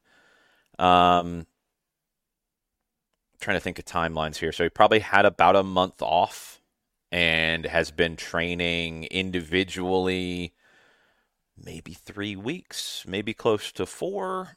Um, and if the, the visa came through, then you, are talking about a couple of sessions with the team. So, you know, can he give you 30 minutes? Maybe, probably.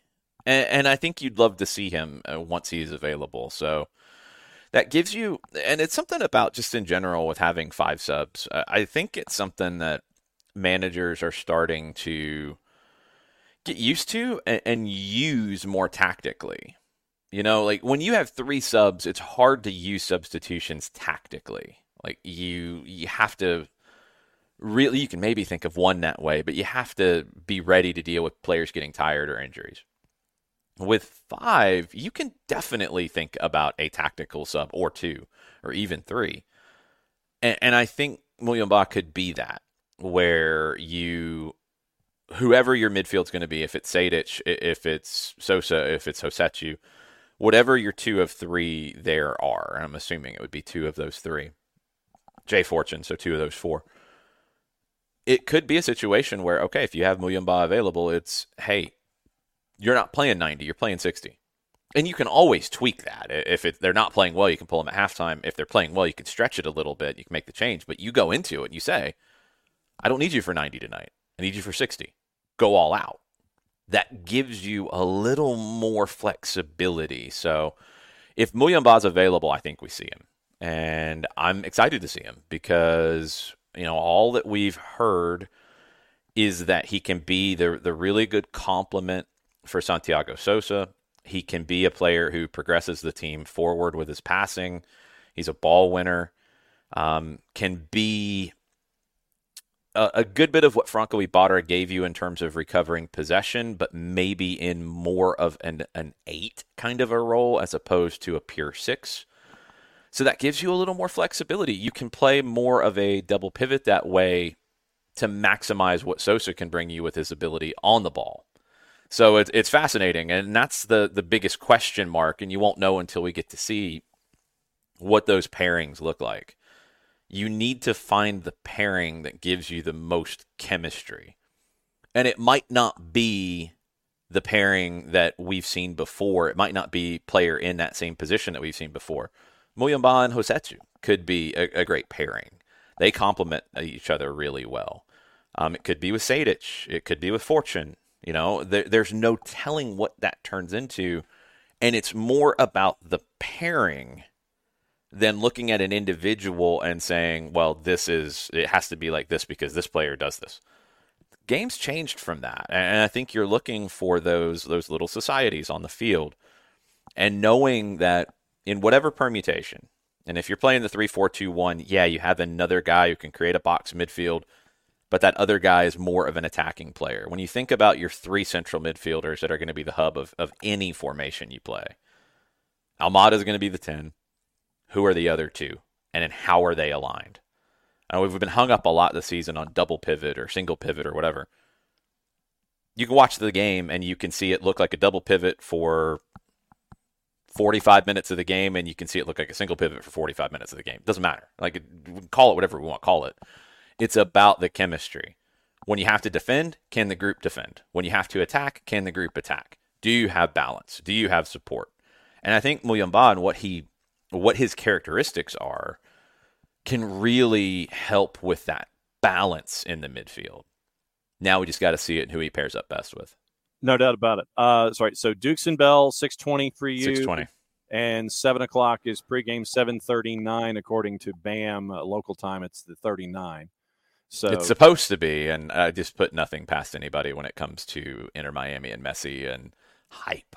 Yes. Uh, so what's the rest of the day like for you between now and six twenty? Well, uh, Jessica Charman and I will be recording a Women's World Cup update show for Off the Woodwork. That'll hit later this afternoon. So busy day. Uh, I already talked to the morning shift earlier. Um, I mean, it's look, it's a big day. It's Atlanta United and Inter Miami, and that's a big day in and of itself. It was already a big day when we saw them earlier this year, and it's a bigger day now that they have uh, Senor Martino and Senor Busquets, and maybe Senor Jordi Alba as well. I mean, he's a possibility to play tonight, and a certain number ten from Rosario yeah, it's going to be fun. So uh, please have a good call. Have a good afternoon. Do your stuff, and we'll be listening tonight on 92.9 and the Audacy app, correct? Yes, yes. You can listen in both of those places and the Atlanta United app as well. Cool. All right, Jason, be good. We'll listen to you tonight. Adios. All right, that's Jason. And uh, maybe if I would do that and hit the button. there we go. Then like mashing the button like nine different times and figuring out what's going on.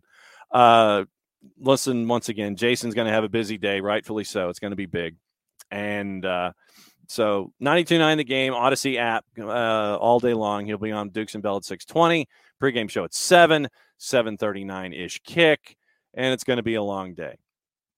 So uh, other question, there was one other question that I saw in here, we were wondering, uh, and, you know, four card uh, Jason got into discussing what it's going to be like for uh, call a match with uh, you know with Lionel Messi, and yeah, it's it's going to be fun. You got Messi and Busquets, and maybe Jordi Alba. So, uh, how many chances in a lifetime do you get? You know, a guy like uh, Chris Whittingham, who's going to be calling the home matches. Uh, he's he's had that opportunity uh, already, and so it's going to be uh, it's going to be fun, and so we'll see what happens there. Uh, let's see.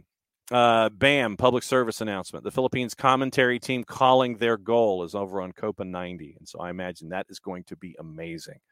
Uh, Ricky, No, we have not talked about Atlanta being the front runner for the Soccer Federation HQ.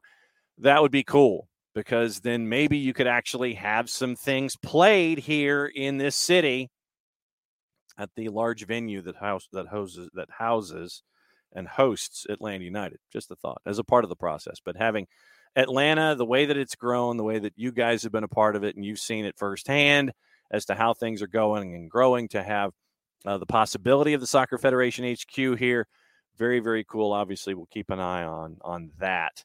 Uh, going forward. Parzival, what do you think the reason is teams keep coming back after the half late when playing Atlanta?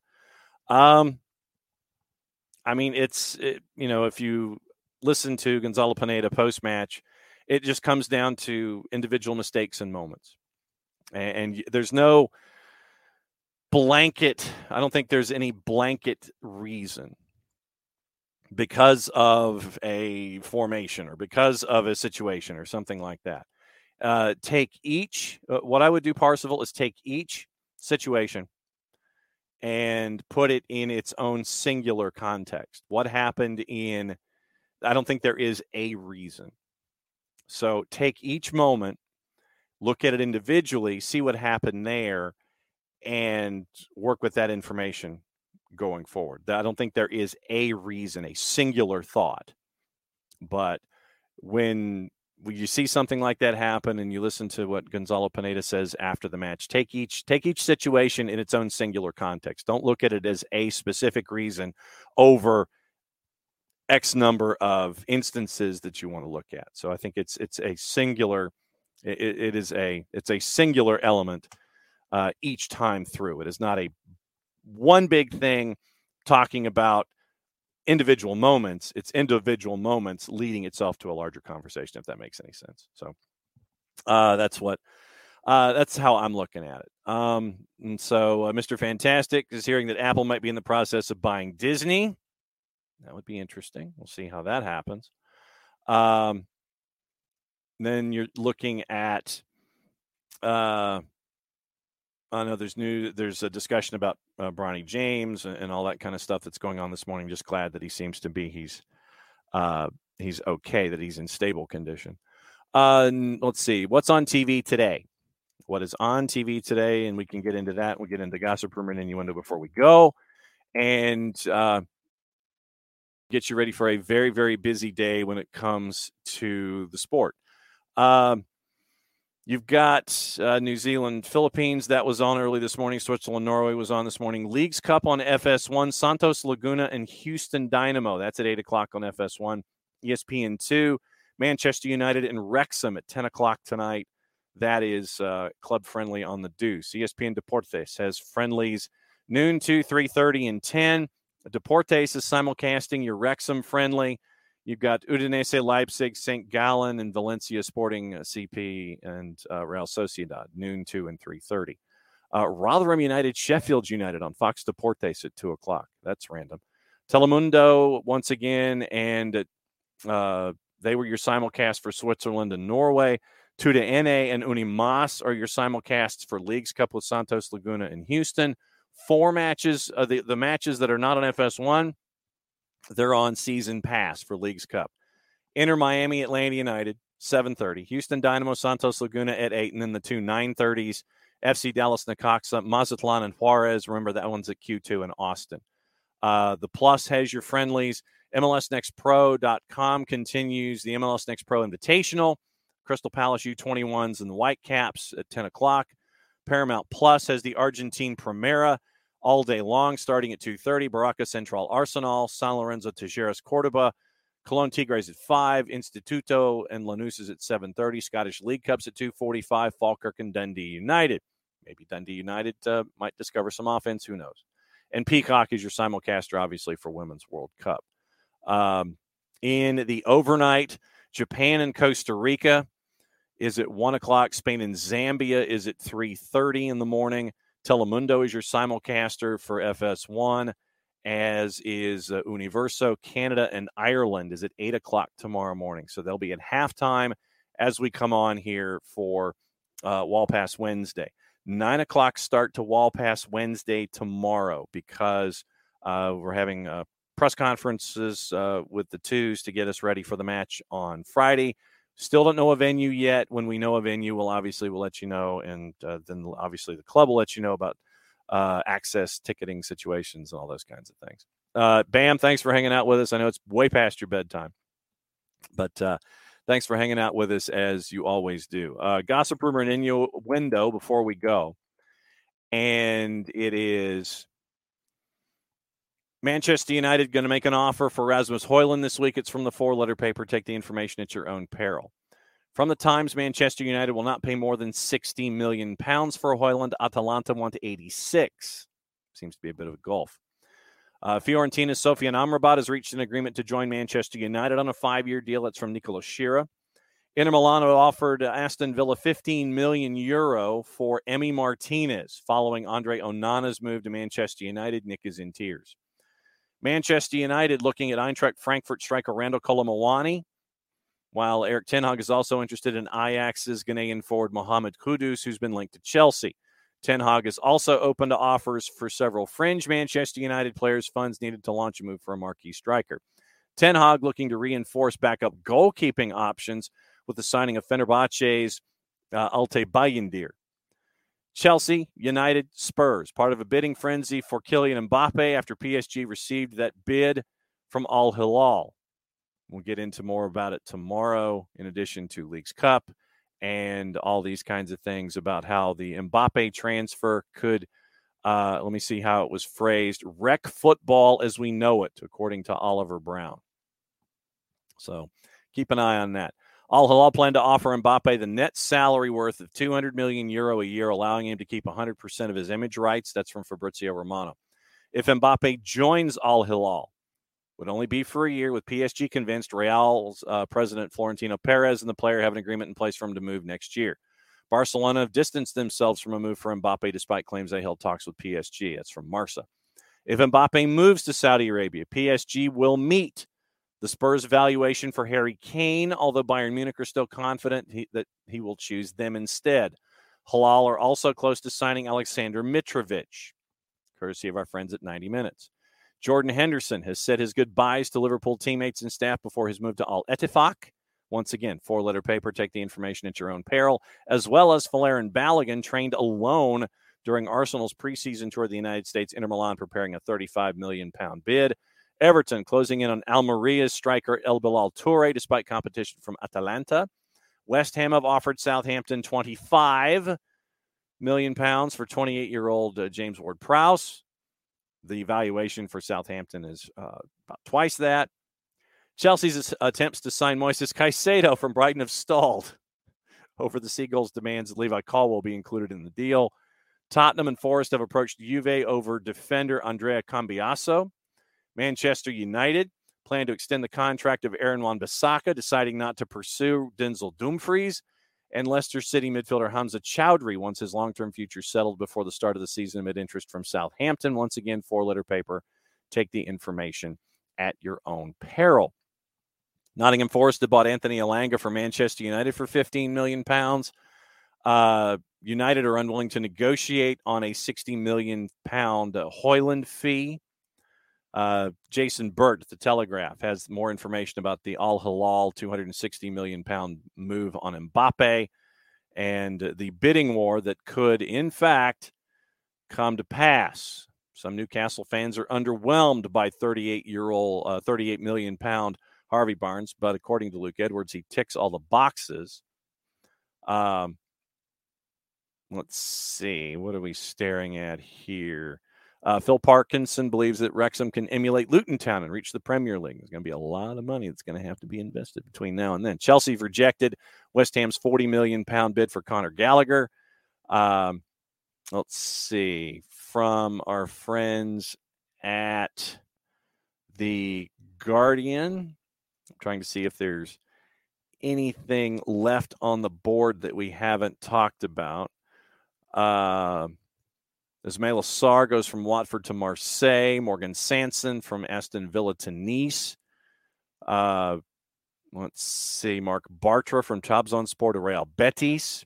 Sabitzer, Bayern Munich to Borussia Dortmund for 16.4 million pounds. Attila Szalai goes from Fenerbahce to Hoffenheim. Uh, Marco Sala from Sassuolo to Como, who's having a contest, by the way, where you can win a contest and actually go see football at Como. So very, very interesting and cool stuff there. So we've got the, the lay of the land for tonight. Got the lay of the land for the morning. Thanks to Jason for dropping by. Thanks to all of you for dropping by. Don't uh, don't forget, go to at Jacobs Ben on Twitter. Let him know where he's supposed to eat while he is here. He's here till Thursday. Press conferences are tonight with the Premier League sides. Doubleheader is tomorrow. Looking forward to seeing a lot of you there and looking forward to seeing what's going on with Leagues Cup tonight, starting at 7:39. Atlanta United and Intermessi CF. So for everybody here at SDH, once again, thanks for hanging out with us. However you are doing so on whatever format you are, because we've uh, I finally started clicking more than one button. So if you're watching us on Twitch, great. If you're watching us on Twitter, great. Watching us on Facebook, fantastic. Thanks for hanging out with us for another go around of soccer down here. We'll be back at it again nine o'clock tomorrow morning because it's a nine, o- nine o'clock show to 11 o'clock show because we got a lot of stuff. That's the uh, the fancy word for it. But uh, like I said, thanks for hanging out with us as we get ready for Leagues Cup. We got Women's World Cup going on, busy day. Listen to Jason for all of his uh, thoughts and drops over at 92.9 before he and Mike have pregame tonight, starting at 7 o'clock. So for everybody here at SDH, for Jarrett, for Nick, for Jason, I'm just John. Play safe, everybody. We'll be, back at it again 9 o'clock tomorrow morning, five minutes early. We're going from 9 to 11. I know we're back out of Turner time for one day. I think one day this week and one day only. We'll keep you posted on that. Remember, we've got all of our, our network programs, the half hour weeklies, and things like that coming up this week as well. Thanks for hanging out with us. Play safe, everybody. Mucha platial. End of the show. That means I get to do this.